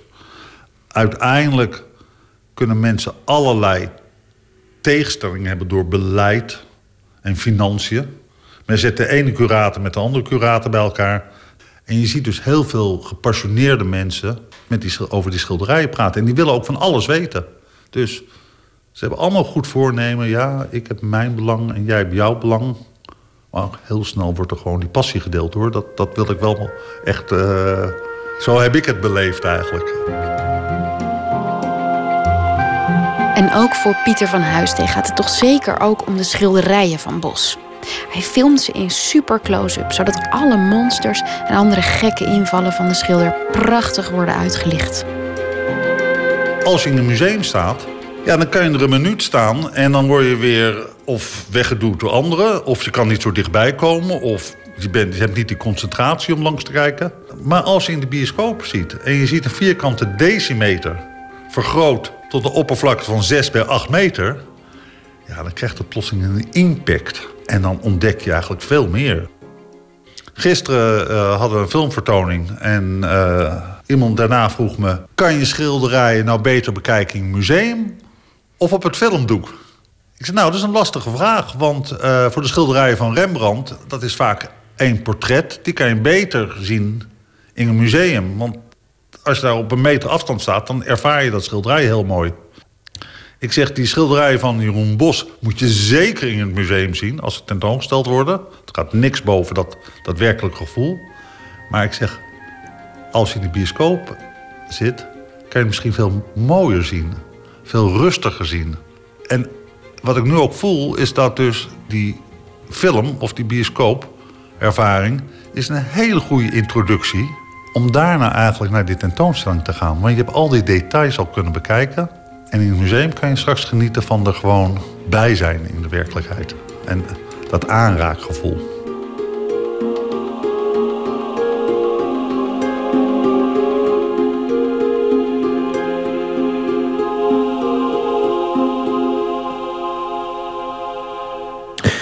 Hieronymus Bos, de documentaire van Pieter van Huistee... die uh, geraakt door de duivel is, de, de, ondertitel... is te zien in 19 zalen. In februari zal die ook op televisie komen. Een onweerstaanbaar hitje. Zoals uh, deze, Hotline Bling, kom je toch maar zelden tegen... van de Canadese rapper Drake. Een mooie sample, een dreinende melodie... en uh, nog wat elektronica. Luister zelf. You used to call me on my You used to, you used to. Yeah. You used to call me on my cell phone. Late night when you need my love. Call me on my cell phone.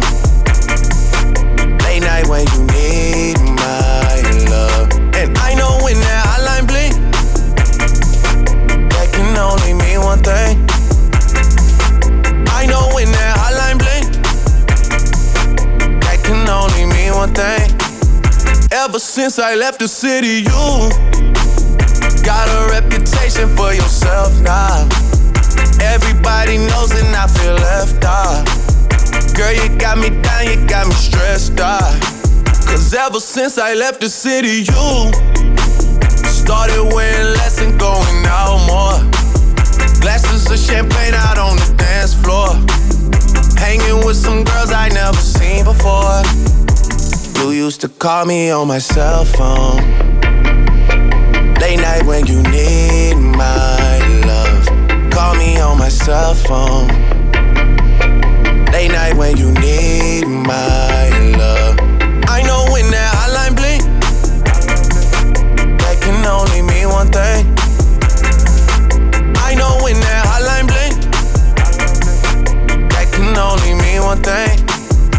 Ever since I left the city, you, you, you, you and me, we just don't get along. You make me feel like I did you wrong. Going places where you don't belong. Ever since I left the city, you, you got exactly what you asked for. Running out of pages in your passport. Hanging with some girls I've never seen before. You used to call me on my cell phone. Late night when you need my love. Call me on my cell phone.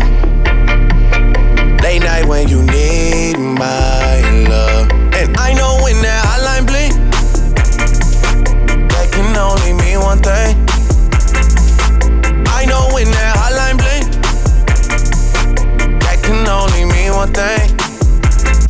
days, all I do is wonder if you're bending over backwards for someone else. Wonder if you're rolling up a bag was for someone else. Doing things I taught you getting nasty for someone else. You don't need no one else. You don't need nobody else. No. Why you never alone? Why you always touch roll? Used to always stay at home, be a good girl. You was in the zone. Yeah. You should just be yourself. Right now, you're someone else. You used to call me on my cell phone. Late night when you need my love. Call me on my cell phone.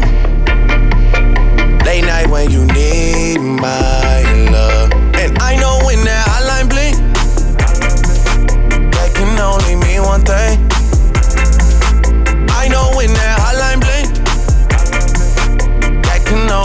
One thing. Ever since I left the city.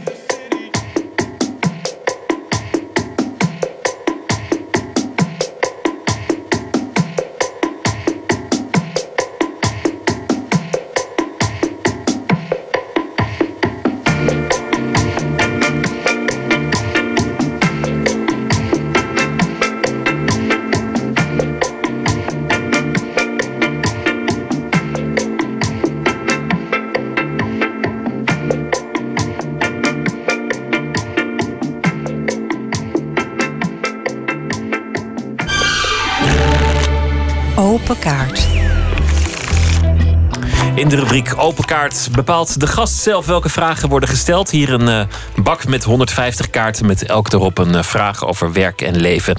De gast is politiek tekenaar Joep Bertrams. Het is uh, een jaar geleden precies dat de aanslag plaatsvond in Parijs op de redactie van Charlie Hebdo. Twaalf mensen kwamen om, onder wie, onder wie de meest vooraanstaande medewerkers van het blad. Cabu, Veilhac, Sharp, Wolinski en uh, Philippe Honoré.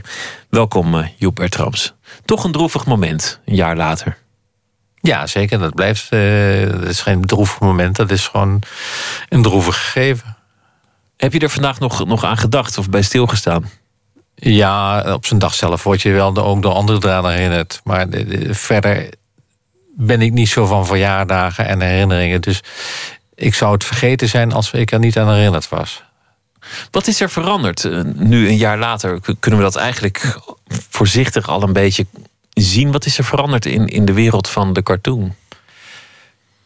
Ik geloof dat er in de, in de wereld zelf niet zo gek veel veranderd is. Alleen is er veel meer belangstelling voor, voor die cartoons gekomen. Uh, iedereen heeft in de gaten gekregen dat die tekeningen werken. Dat, dat, dat ze iets doen bij mensen. En daardoor is er meer aandacht voor, zonder meer.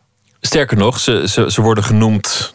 Ze zijn eigenlijk verheven tot de essentie van onze westerse levensstijl. Tot, tot, tot een van de vooraanstaande verworvenheden van, van onze vrije samenleving. Ik vind het nogal overdreven, maar. De, de, Dat soort woorden zijn wel gevallen. Ja, precies. Waarschijnlijk heeft het te maken met het feit dat zo'n tekening natuurlijk heel direct werkt. Je ziet hem en je snapt hem of je snapt hem niet.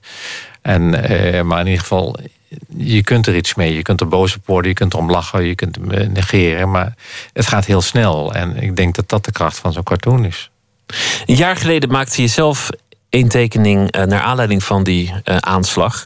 Dat was een onthoofde tekenaar die nog wel zijn tong uitstak. Ja. De, de, het, het, hoofd was eraf, de terrorist die keek toe en het, de romp stak de tong uit naar, naar die terrorist. Achteraf een heel erg rake cartoon. Hoe, hoe kwam die in je op?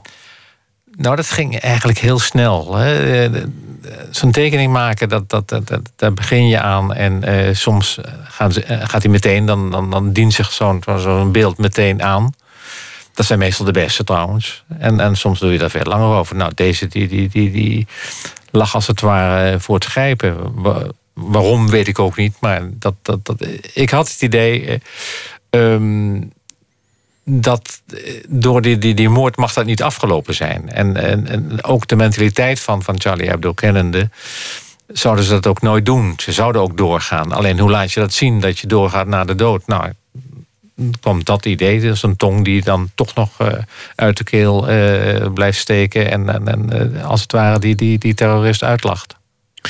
Is iedereen doorgegaan? In, in die zin, durft iedereen nog wel alles te tekenen wat ze daarvoor nog wel misschien durfden? Ik kan natuurlijk niet spreken voor, voor, voor, voor iedereen. Maar, maar we, we, zien de tekeningen. Uh, als ik nou, met mijn collega's gewoon in Nederlands spreek, dan, dan, dan uh, is iedereen gewoon doorgegaan, ja. En, en doet ook iedereen nog gewoon wat hij daarvoor ook deed. Het is iets anders dat, dat er nu steeds gevraagd wordt. En ga je Mohammed tekenen. Hè? En ga je je daarmee bemoeien. Ga je dat soort tekeningen maken. En ja, dat, dat vind ik totale onzin. Dat heb ik daarvoor niet gedaan. Dat ga ik nu ook niet doen. Dat, Volgens mij heeft niemand dat gedaan sindsdien. Nee. En, en het is ook een beetje hele rare... Ik, ik noem het altijd een omgekeerde censuur. Want op een gegeven moment vinden mensen dat je verplicht bent om, om, om bepaalde tekeningen te gaan maken. Dat is natuurlijk helemaal van de dolle. Dat doe ik gewoon niet aan mee. Maar goed, ik heb ook de indruk dat heel veel mensen hem niet zouden durven maken. Ook al zouden ze nog zo'n leuke grap weten.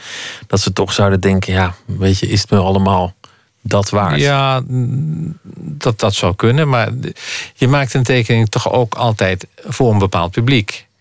en, en, en, je wil er iets mee vertellen. En als het alleen maar rancune is, wat, wat ik me kan voorstellen als je, als je, als je hier aan denkt dat is niet de beste uh, raadgever voor een goede tekening. Je moet het wel overwogen doen en je moet weten waarom je het doet. En wie je er mee wil aanspreken of wie je ermee wilt veroordelen. Ik wil het ook over iets anders hebben. Namelijk de mensen die zijn omgekomen een jaar geleden. Cabu bijvoorbeeld. Ik, ik kocht niet zo lang geleden een boek met de geschiedenis van de jazzmuziek door hem getekend. Een kant die ik niet van hem kende. Daar heb ik eigenlijk ook weinig over gelezen. Maar prachtige tekeningen. Al deze mensen die deden heel veel verschillende dingen. Veel meer dan de islam en veel meer dan spotdrijven. Het jammer is eigenlijk dat hun biografie ook een beetje begraven is door deze aanslag. Dat is zeker zo, want eh, alleen van, van, van Charlie Hebdo kon, eh, kon de schoorsteen niet roken hoor. Ze moesten er allemaal andere dingen bij doen. En, en dat was ook eh, voor de meesten gewoon een, een, een, een, bijzaak. Maar wel een bijzaak met, met, die, die met volledige hart werd gedaan. En waar ze eigenlijk het meeste plezier in hadden. Want daarin konden ze tekeer gaan. Dat was op de speeltuin. Met, met een hele eigen Morris en een hele eigen le- lezerspubliek ook. Want dat moet je ook nooit vergeten. Dat Charlie Hebdo had natuurlijk een, of heeft nog steeds, hoewel nu, met, met, met zoveel lezers kun je dat afvragen. Een hele eigen lezerspubliek dat gewend was aan een humor, die humor ook herkende. Wat van heel veel mensen niet het geval was hoor. Als je gewoon oude eh, Charlie Hebdo's eh, bekijkt, dan, dan zullen een heleboel mensen zeggen van nou is dat nou leuk. Je, je moet er echt in zitten om, om de humor te begrijpen. het is heel ja, specifiek. Het, het is heel specifiek. En het is ook nog Frans, wat, ook nog een, een bepaalde kant aan heeft. Maar- Maar ook in Frankrijk zelf is het ook nog heel specifiek. Ja. Laten we beginnen met eh, de, de kaartenbak. Ik zou je willen vragen om een van deze kaarten te trekken. En eh, dan hoop ik dat er een leuke vraag op staat. Dit is er één. Ja.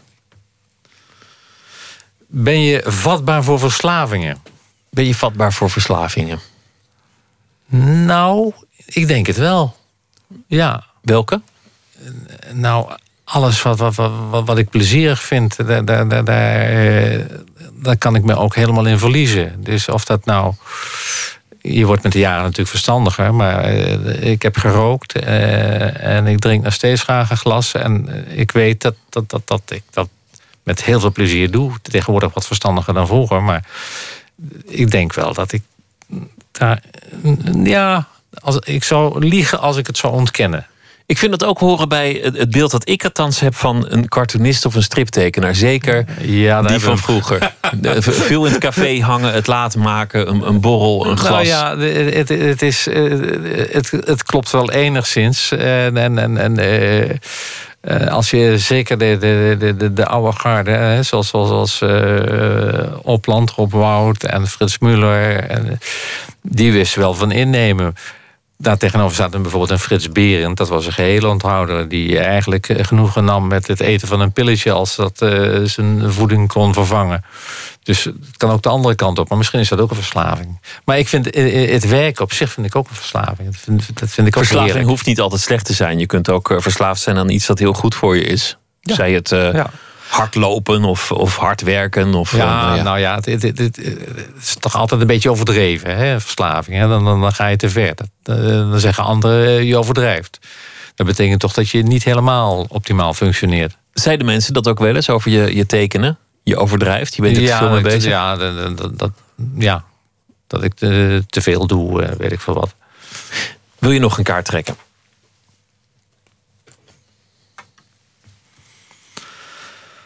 Wat is je grote angst? Ja, dat, zijn er zoveel. eh, Ik, ik, ik ben nogal een beetje hypochondisch. Dus eh, gezondheid vind ik wel belangrijk. Maar ja, eigenlijk eh, angst dat je niet serieus genomen wordt. eh, angst dat zijn tekening niet gesnapt wordt. Eh, Dat, dat vind ik altijd vervelend. Dat, dus als je een tekening maakt, dan denk je altijd... is die wel goed genoeg? Dat, dat is dan misschien geen angst, maar toch een, altijd een zeker... laten we het onzekerheid noemen. Angst vind ik een groot woord. En zijn al die angsten terug te voeren op, op een oerangst die daar weer achter ligt? Van als ze mijn tekening niet leuk vinden, dan. En daar ligt dan de oerangst? Ja, dat heeft waarschijnlijk te maken met het feit dat je altijd wel aardig gevonden wil worden. Ben ik bang. Wat voor een cartoonist gek is, want cartoonisten moeten ook juist overwinnen dat ze altijd aardig Ja, gevonden dat worden. daarom die angst er ook is. Dat je het juist opzoekt terwijl je het zo graag wil. Ja.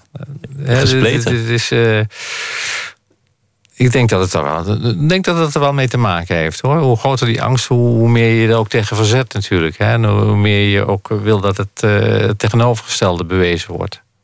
Al die cartoonisten zijn vaak hele sympathieke, zachtaardige mensen. Ja, die, dat die, is waar. Die, die toch in dat tekenen zich een vrijheid kunnen permitteren die ze misschien in het café niet, niet zouden durven. Weet, dat zou ik niet durven zeggen hoor. Ik ken toch genoeg cartoonisten die ook in een café best wel wat durven te zeggen. Ja, dat is ook waar. Het is, je kan het ook niet veralgemeniseren. Trek nog een kaart Nog als je keer. Welk buitenlands gebruik of welke traditie zou je willen overnemen? Dat is een mooie vraag op zich. Jeetje, maar ook lastig. Ehm, wat, welk buitenlands gebruik? Wat voor Frans gebruik? Nou, het, probleem is, de meeste gebruiken hebben we al overgenomen. Nou ja, zoiets als Charlie Hebdo. Hè. Dat soort bladen, dat soort satire.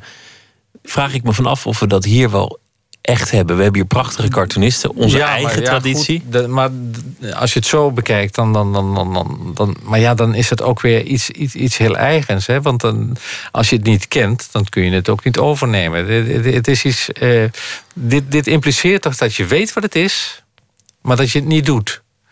En nou ja, dat vind ik. Ik kan zo gauw. ja, straks verzin ik tien van die dingen die, die misschien daar betrekking op hebben. Maar nu denk je elke keer van ja.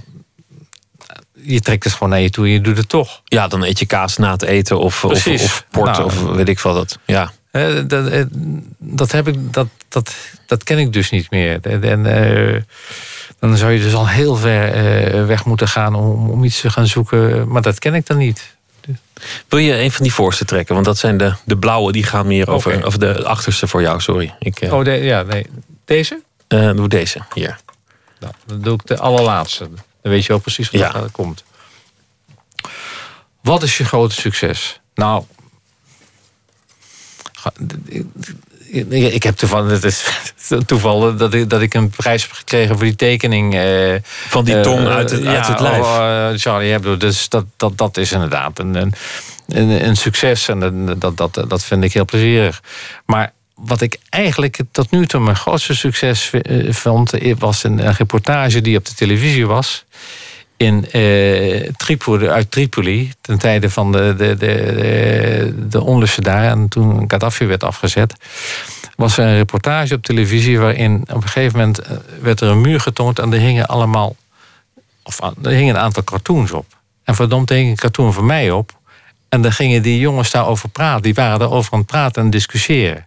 Nou, dat, dat vind ik het mooiste wat, wat, wat, wat, wat ik ooit heb meegemaakt. Dat je in zo'n situatie, waar het echt het middelpunt eigenlijk is van het nieuws, dat daar jouw cartoon hangt. Bij toeval. En ook wordt besproken. En besproken. En, en de- dus, eh, ja, op een leuke manier ook nog. Dus, eh, Want dan ben je echt relevant als tekenaar. Ja, dan is het niet meer amusement alleen. Dan is het ook iets dat, dat invloed heeft op, op de mensen die het, die het meemaken. En dan, dan, dan, ja, dan, daar doe je het om. Zo'n prijs, dat, ik vind het prachtig hoor. Ik ben, ben er ontzettend blij mee. Maar dat is eh, echt waar het om gaat. Of dat je, wat, wat ook is gebeurd, dat, dat in, in, in Turkije ehm, eh, spandoeken of borden met, met, met jouw tekening eh, rond worden gedragen. Waar Erdogan op staat. En die, dus dat is ook leuk.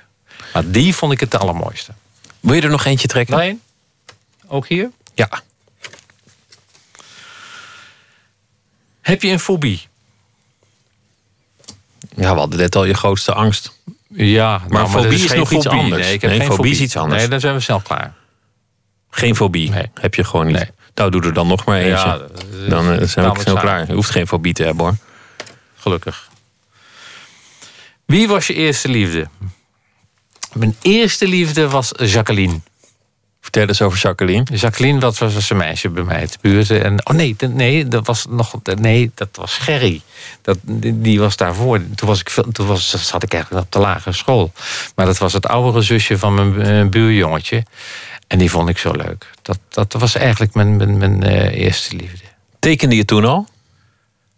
Ja, maar, maar, maar gewoon zoals elk kind tekent. eh, Maar, maar niet permanent. Was ik, ik, ik was niet permanent het tekenen. Ik, ik speelde eigenlijk veel liever buiten. Maar het was ook niet iets waar, waar Gerry en Jacqueline mee, mee versierd moesten worden met, met mooie tekeningen.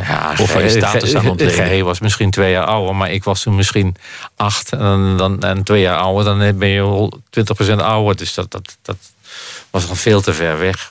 Ik zou niet eens durven, maar dat was een stille liefde, laat ik zo zeggen. Ja, het moet Ze ergens ze heeft het beginnen. nooit geweten. Nou, bij deze ontboezemingen in de nacht. Joep Bertrams, dank je wel.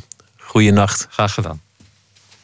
De BBC voorspelt ieder jaar wie het gaan maken in het eh, jaar. En dat is dan dit jaar eh, 2016. The Sound of 2016 heet de lijst. En deze zangeres die stond er vast op. Frances met het nummer Grow. Don't put your eyes down. You're not to blame. I know there are stories you can't explain. But if I should find you black and blue and aching from crying, I'll wait with you. Grow,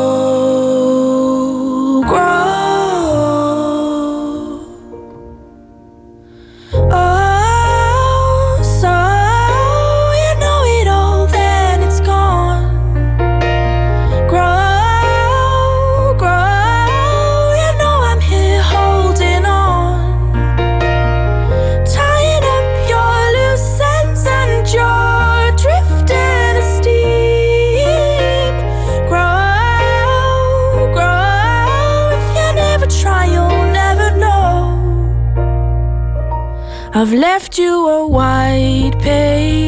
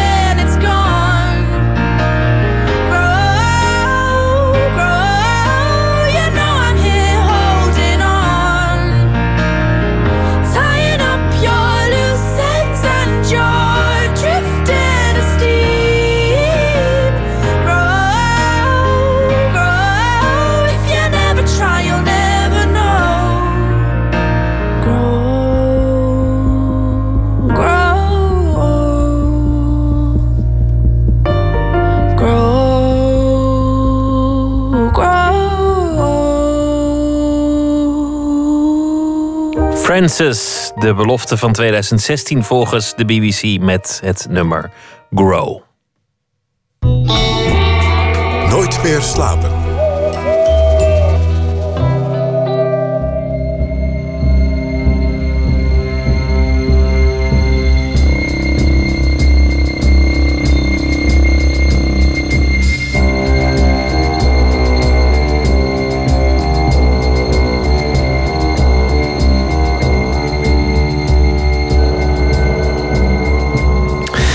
Openingsmuziek die hebben we alvast van The Hateful Eight. De film die gaat eh, morgen in Nederland in première. De nieuwe western van Quentin Tarantino. En daarmee waagt de filmmaker zich aan het eh, moeilijkste en toch ook altijd gewilde genre van de western. En de reacties die lopen buitengewoon uiteen. Nachtcorrespondent Tom Klaassen, welkom. Laten we beginnen met, met de western. Waarom, waarom is dat zo iets dat, dat elke regisseur uiteindelijk een keer wil proberen? En waarom zien we ze eigenlijk zo weinig? Nou, de, 50 jaar geleden waren ze eigenlijk heel populair. Hè. Er zaten hele volkstammen voor de tv naar Bonanza en Rawhide te kijken. En je had die vettige, grofkorrelige en rete spannende spaghetti westerns. De Italiaanse variant hè, van Sergio Leone, Once Upon a Time in the West en dat soort films. En daarna verdween het genre een beetje onder de radar. 20 jaar lang, 30 jaar lang waren westerns eigenlijk een beetje lullig. Ehm, maar het is filmisch gezien eh, om, te, om naar te kijken en om te maken is het natuurlijk rete interessant. Je hebt een lage horizon, lange, trage shots, leegte. Het is prachtig om naar te kijken en het is prachtig om te maken. En het, eh, het, er zit bloed in, geweren, mooie vrouwen, overzichtelijke tegenstellingen. Goed, kwaad, lelijk, mooi. Ook voor acteurs is het iets waar je, waar je natuurlijk prachtige personages in kunt verbeelden. Precies. En eh, dus als het genre eigenlijk een beetje populair wordt, zoals je zag toen de Coen Brothers eh, True Grit maakten en eh, eh, Tarantino zijn, zijn vorige film Django Unchained, dan lopen de bezoekcijfers ineens weer op en dan duikt iedereen er bovenop. Dan wil iedere regisseur en iedere acteur wil een, een western, een tijdloze western maken. Een tijdloze western, en dat is bijna een paradox, want elke tijd heeft zijn eigen cowboyfilm. Ja, elke tijd heeft zijn eigen cowboyfilm. Dat klopt inderdaad. Eh, in de jaren 50 werd er een beetje een romantisch ideaalbeeld gecreëerd. In de Amerikaanse westerns vooral. Hè, vooral van een nobele cowboy die met blote handen paarden en prairies en eh, vrouwen bedwong. Ehm, en later werden westerns veel geëngageerd. Er zijn hippie-westerns gemaakt in de jaren 70. Eh, en dat is eigenlijk een beetje wat het genre ook levend houdt. Quentin Tarantino zei laatst in een interview dit daarover.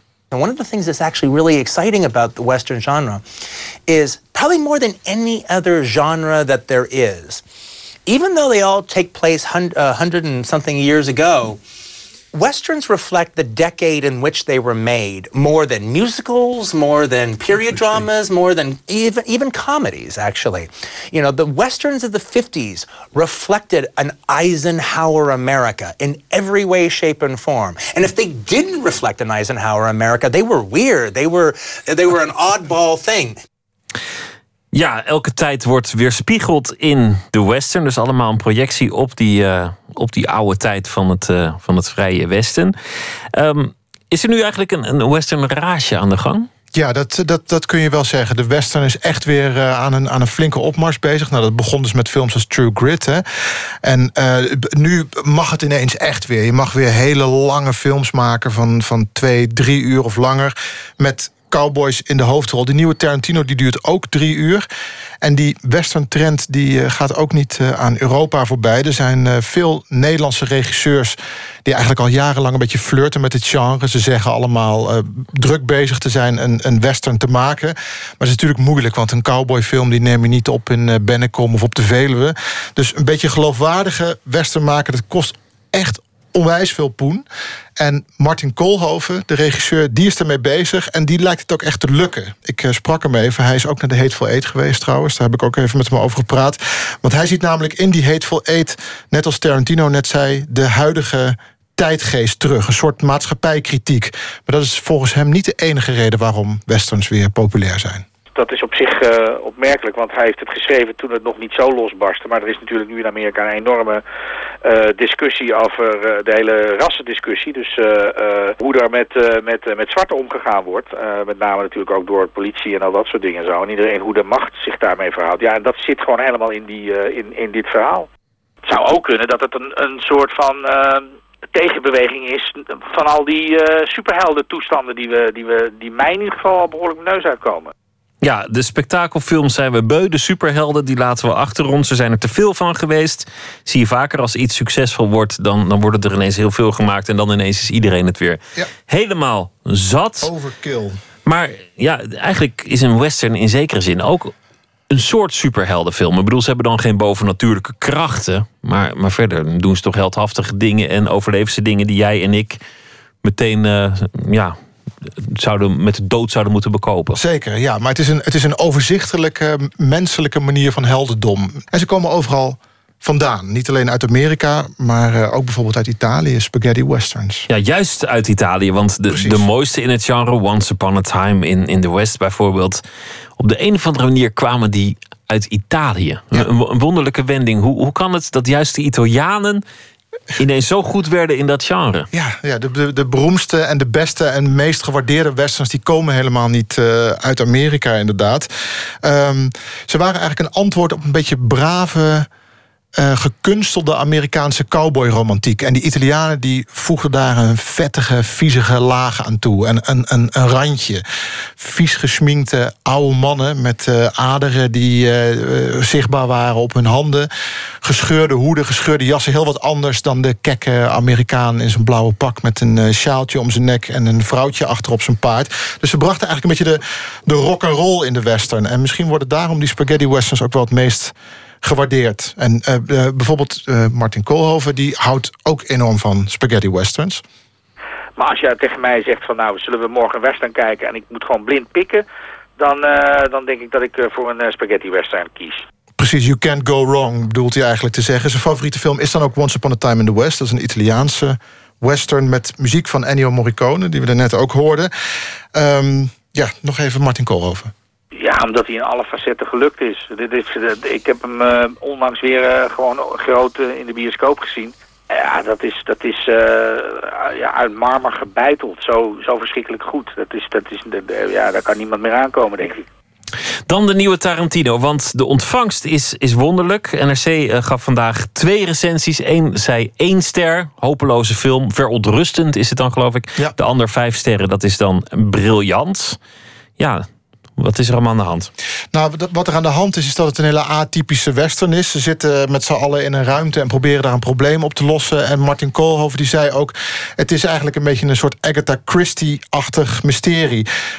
Veel meer dat, een, een, een, eh, een detective, dan een klassieke western. En dat moet je leuk vinden. Als je een klassieke western verwacht... dan eh, kom je eigenlijk een beetje bekocht uit. Ehm, maar ik denk dat eh Koolhoven en ik, als ik het gesprek wat ik met hem gevoerd heb, zo'n beetje samenvat in mijn hoofd, dat we het wel eens zijn dat de Hateful Eight wel past in het rijtje vette cowboyfilms. Luister maar eens naar dit lekkere typische western citaat. This here is Daisy Domergue. She's wanted dead or alive for murder. $10,000. That money's mine, boys. Don't want to share it. I ain't gonna lose it. When that sun comes out, I'm taking this woman into Red Rock to hang. Now, is there anybody here committed to stopping me from doing that? The Hateful Eight, de nieuwe film van Quentin Tarantino. Vanaf morgen te zien in de Nederlandse bioscopen. Tom Klaassen, dank je wel. Graag gedaan. Het was een grote hit voor Gnals Barkley, Crazy, maar dit is eh, de versie van een oude soul-legende, Betty Lavette.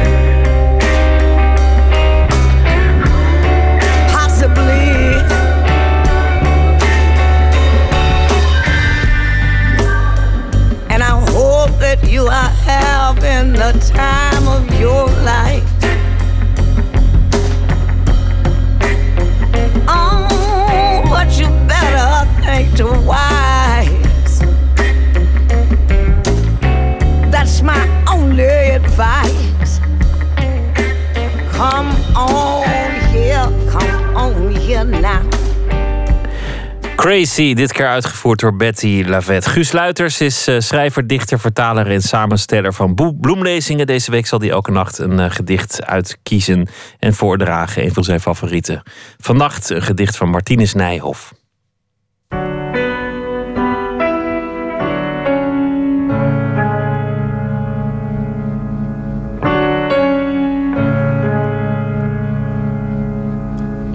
Martinus Nijhoff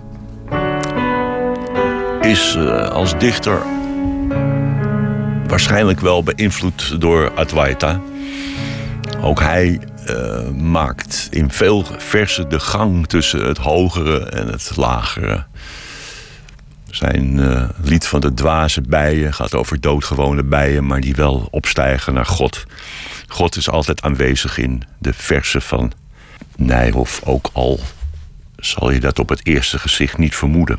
Ik ga voorlezen het beroemde gedicht in Passen. En ik wil erop wijzen dat daar het woord glycine in voorkomt.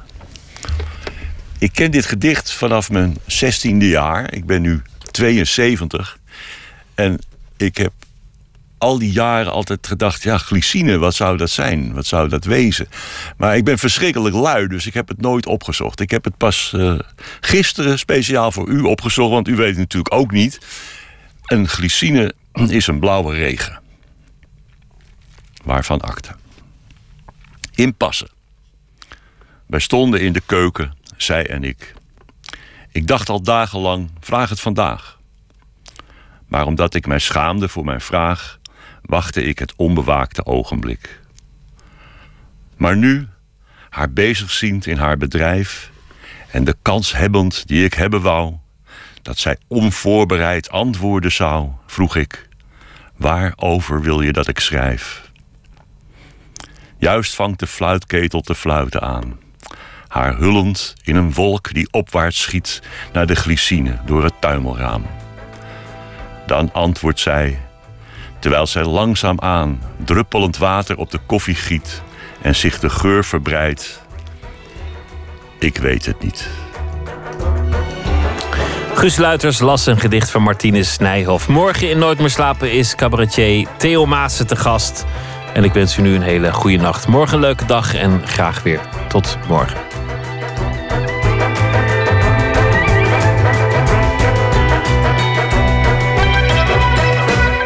Op Radio 1, het nieuws van alle kanten.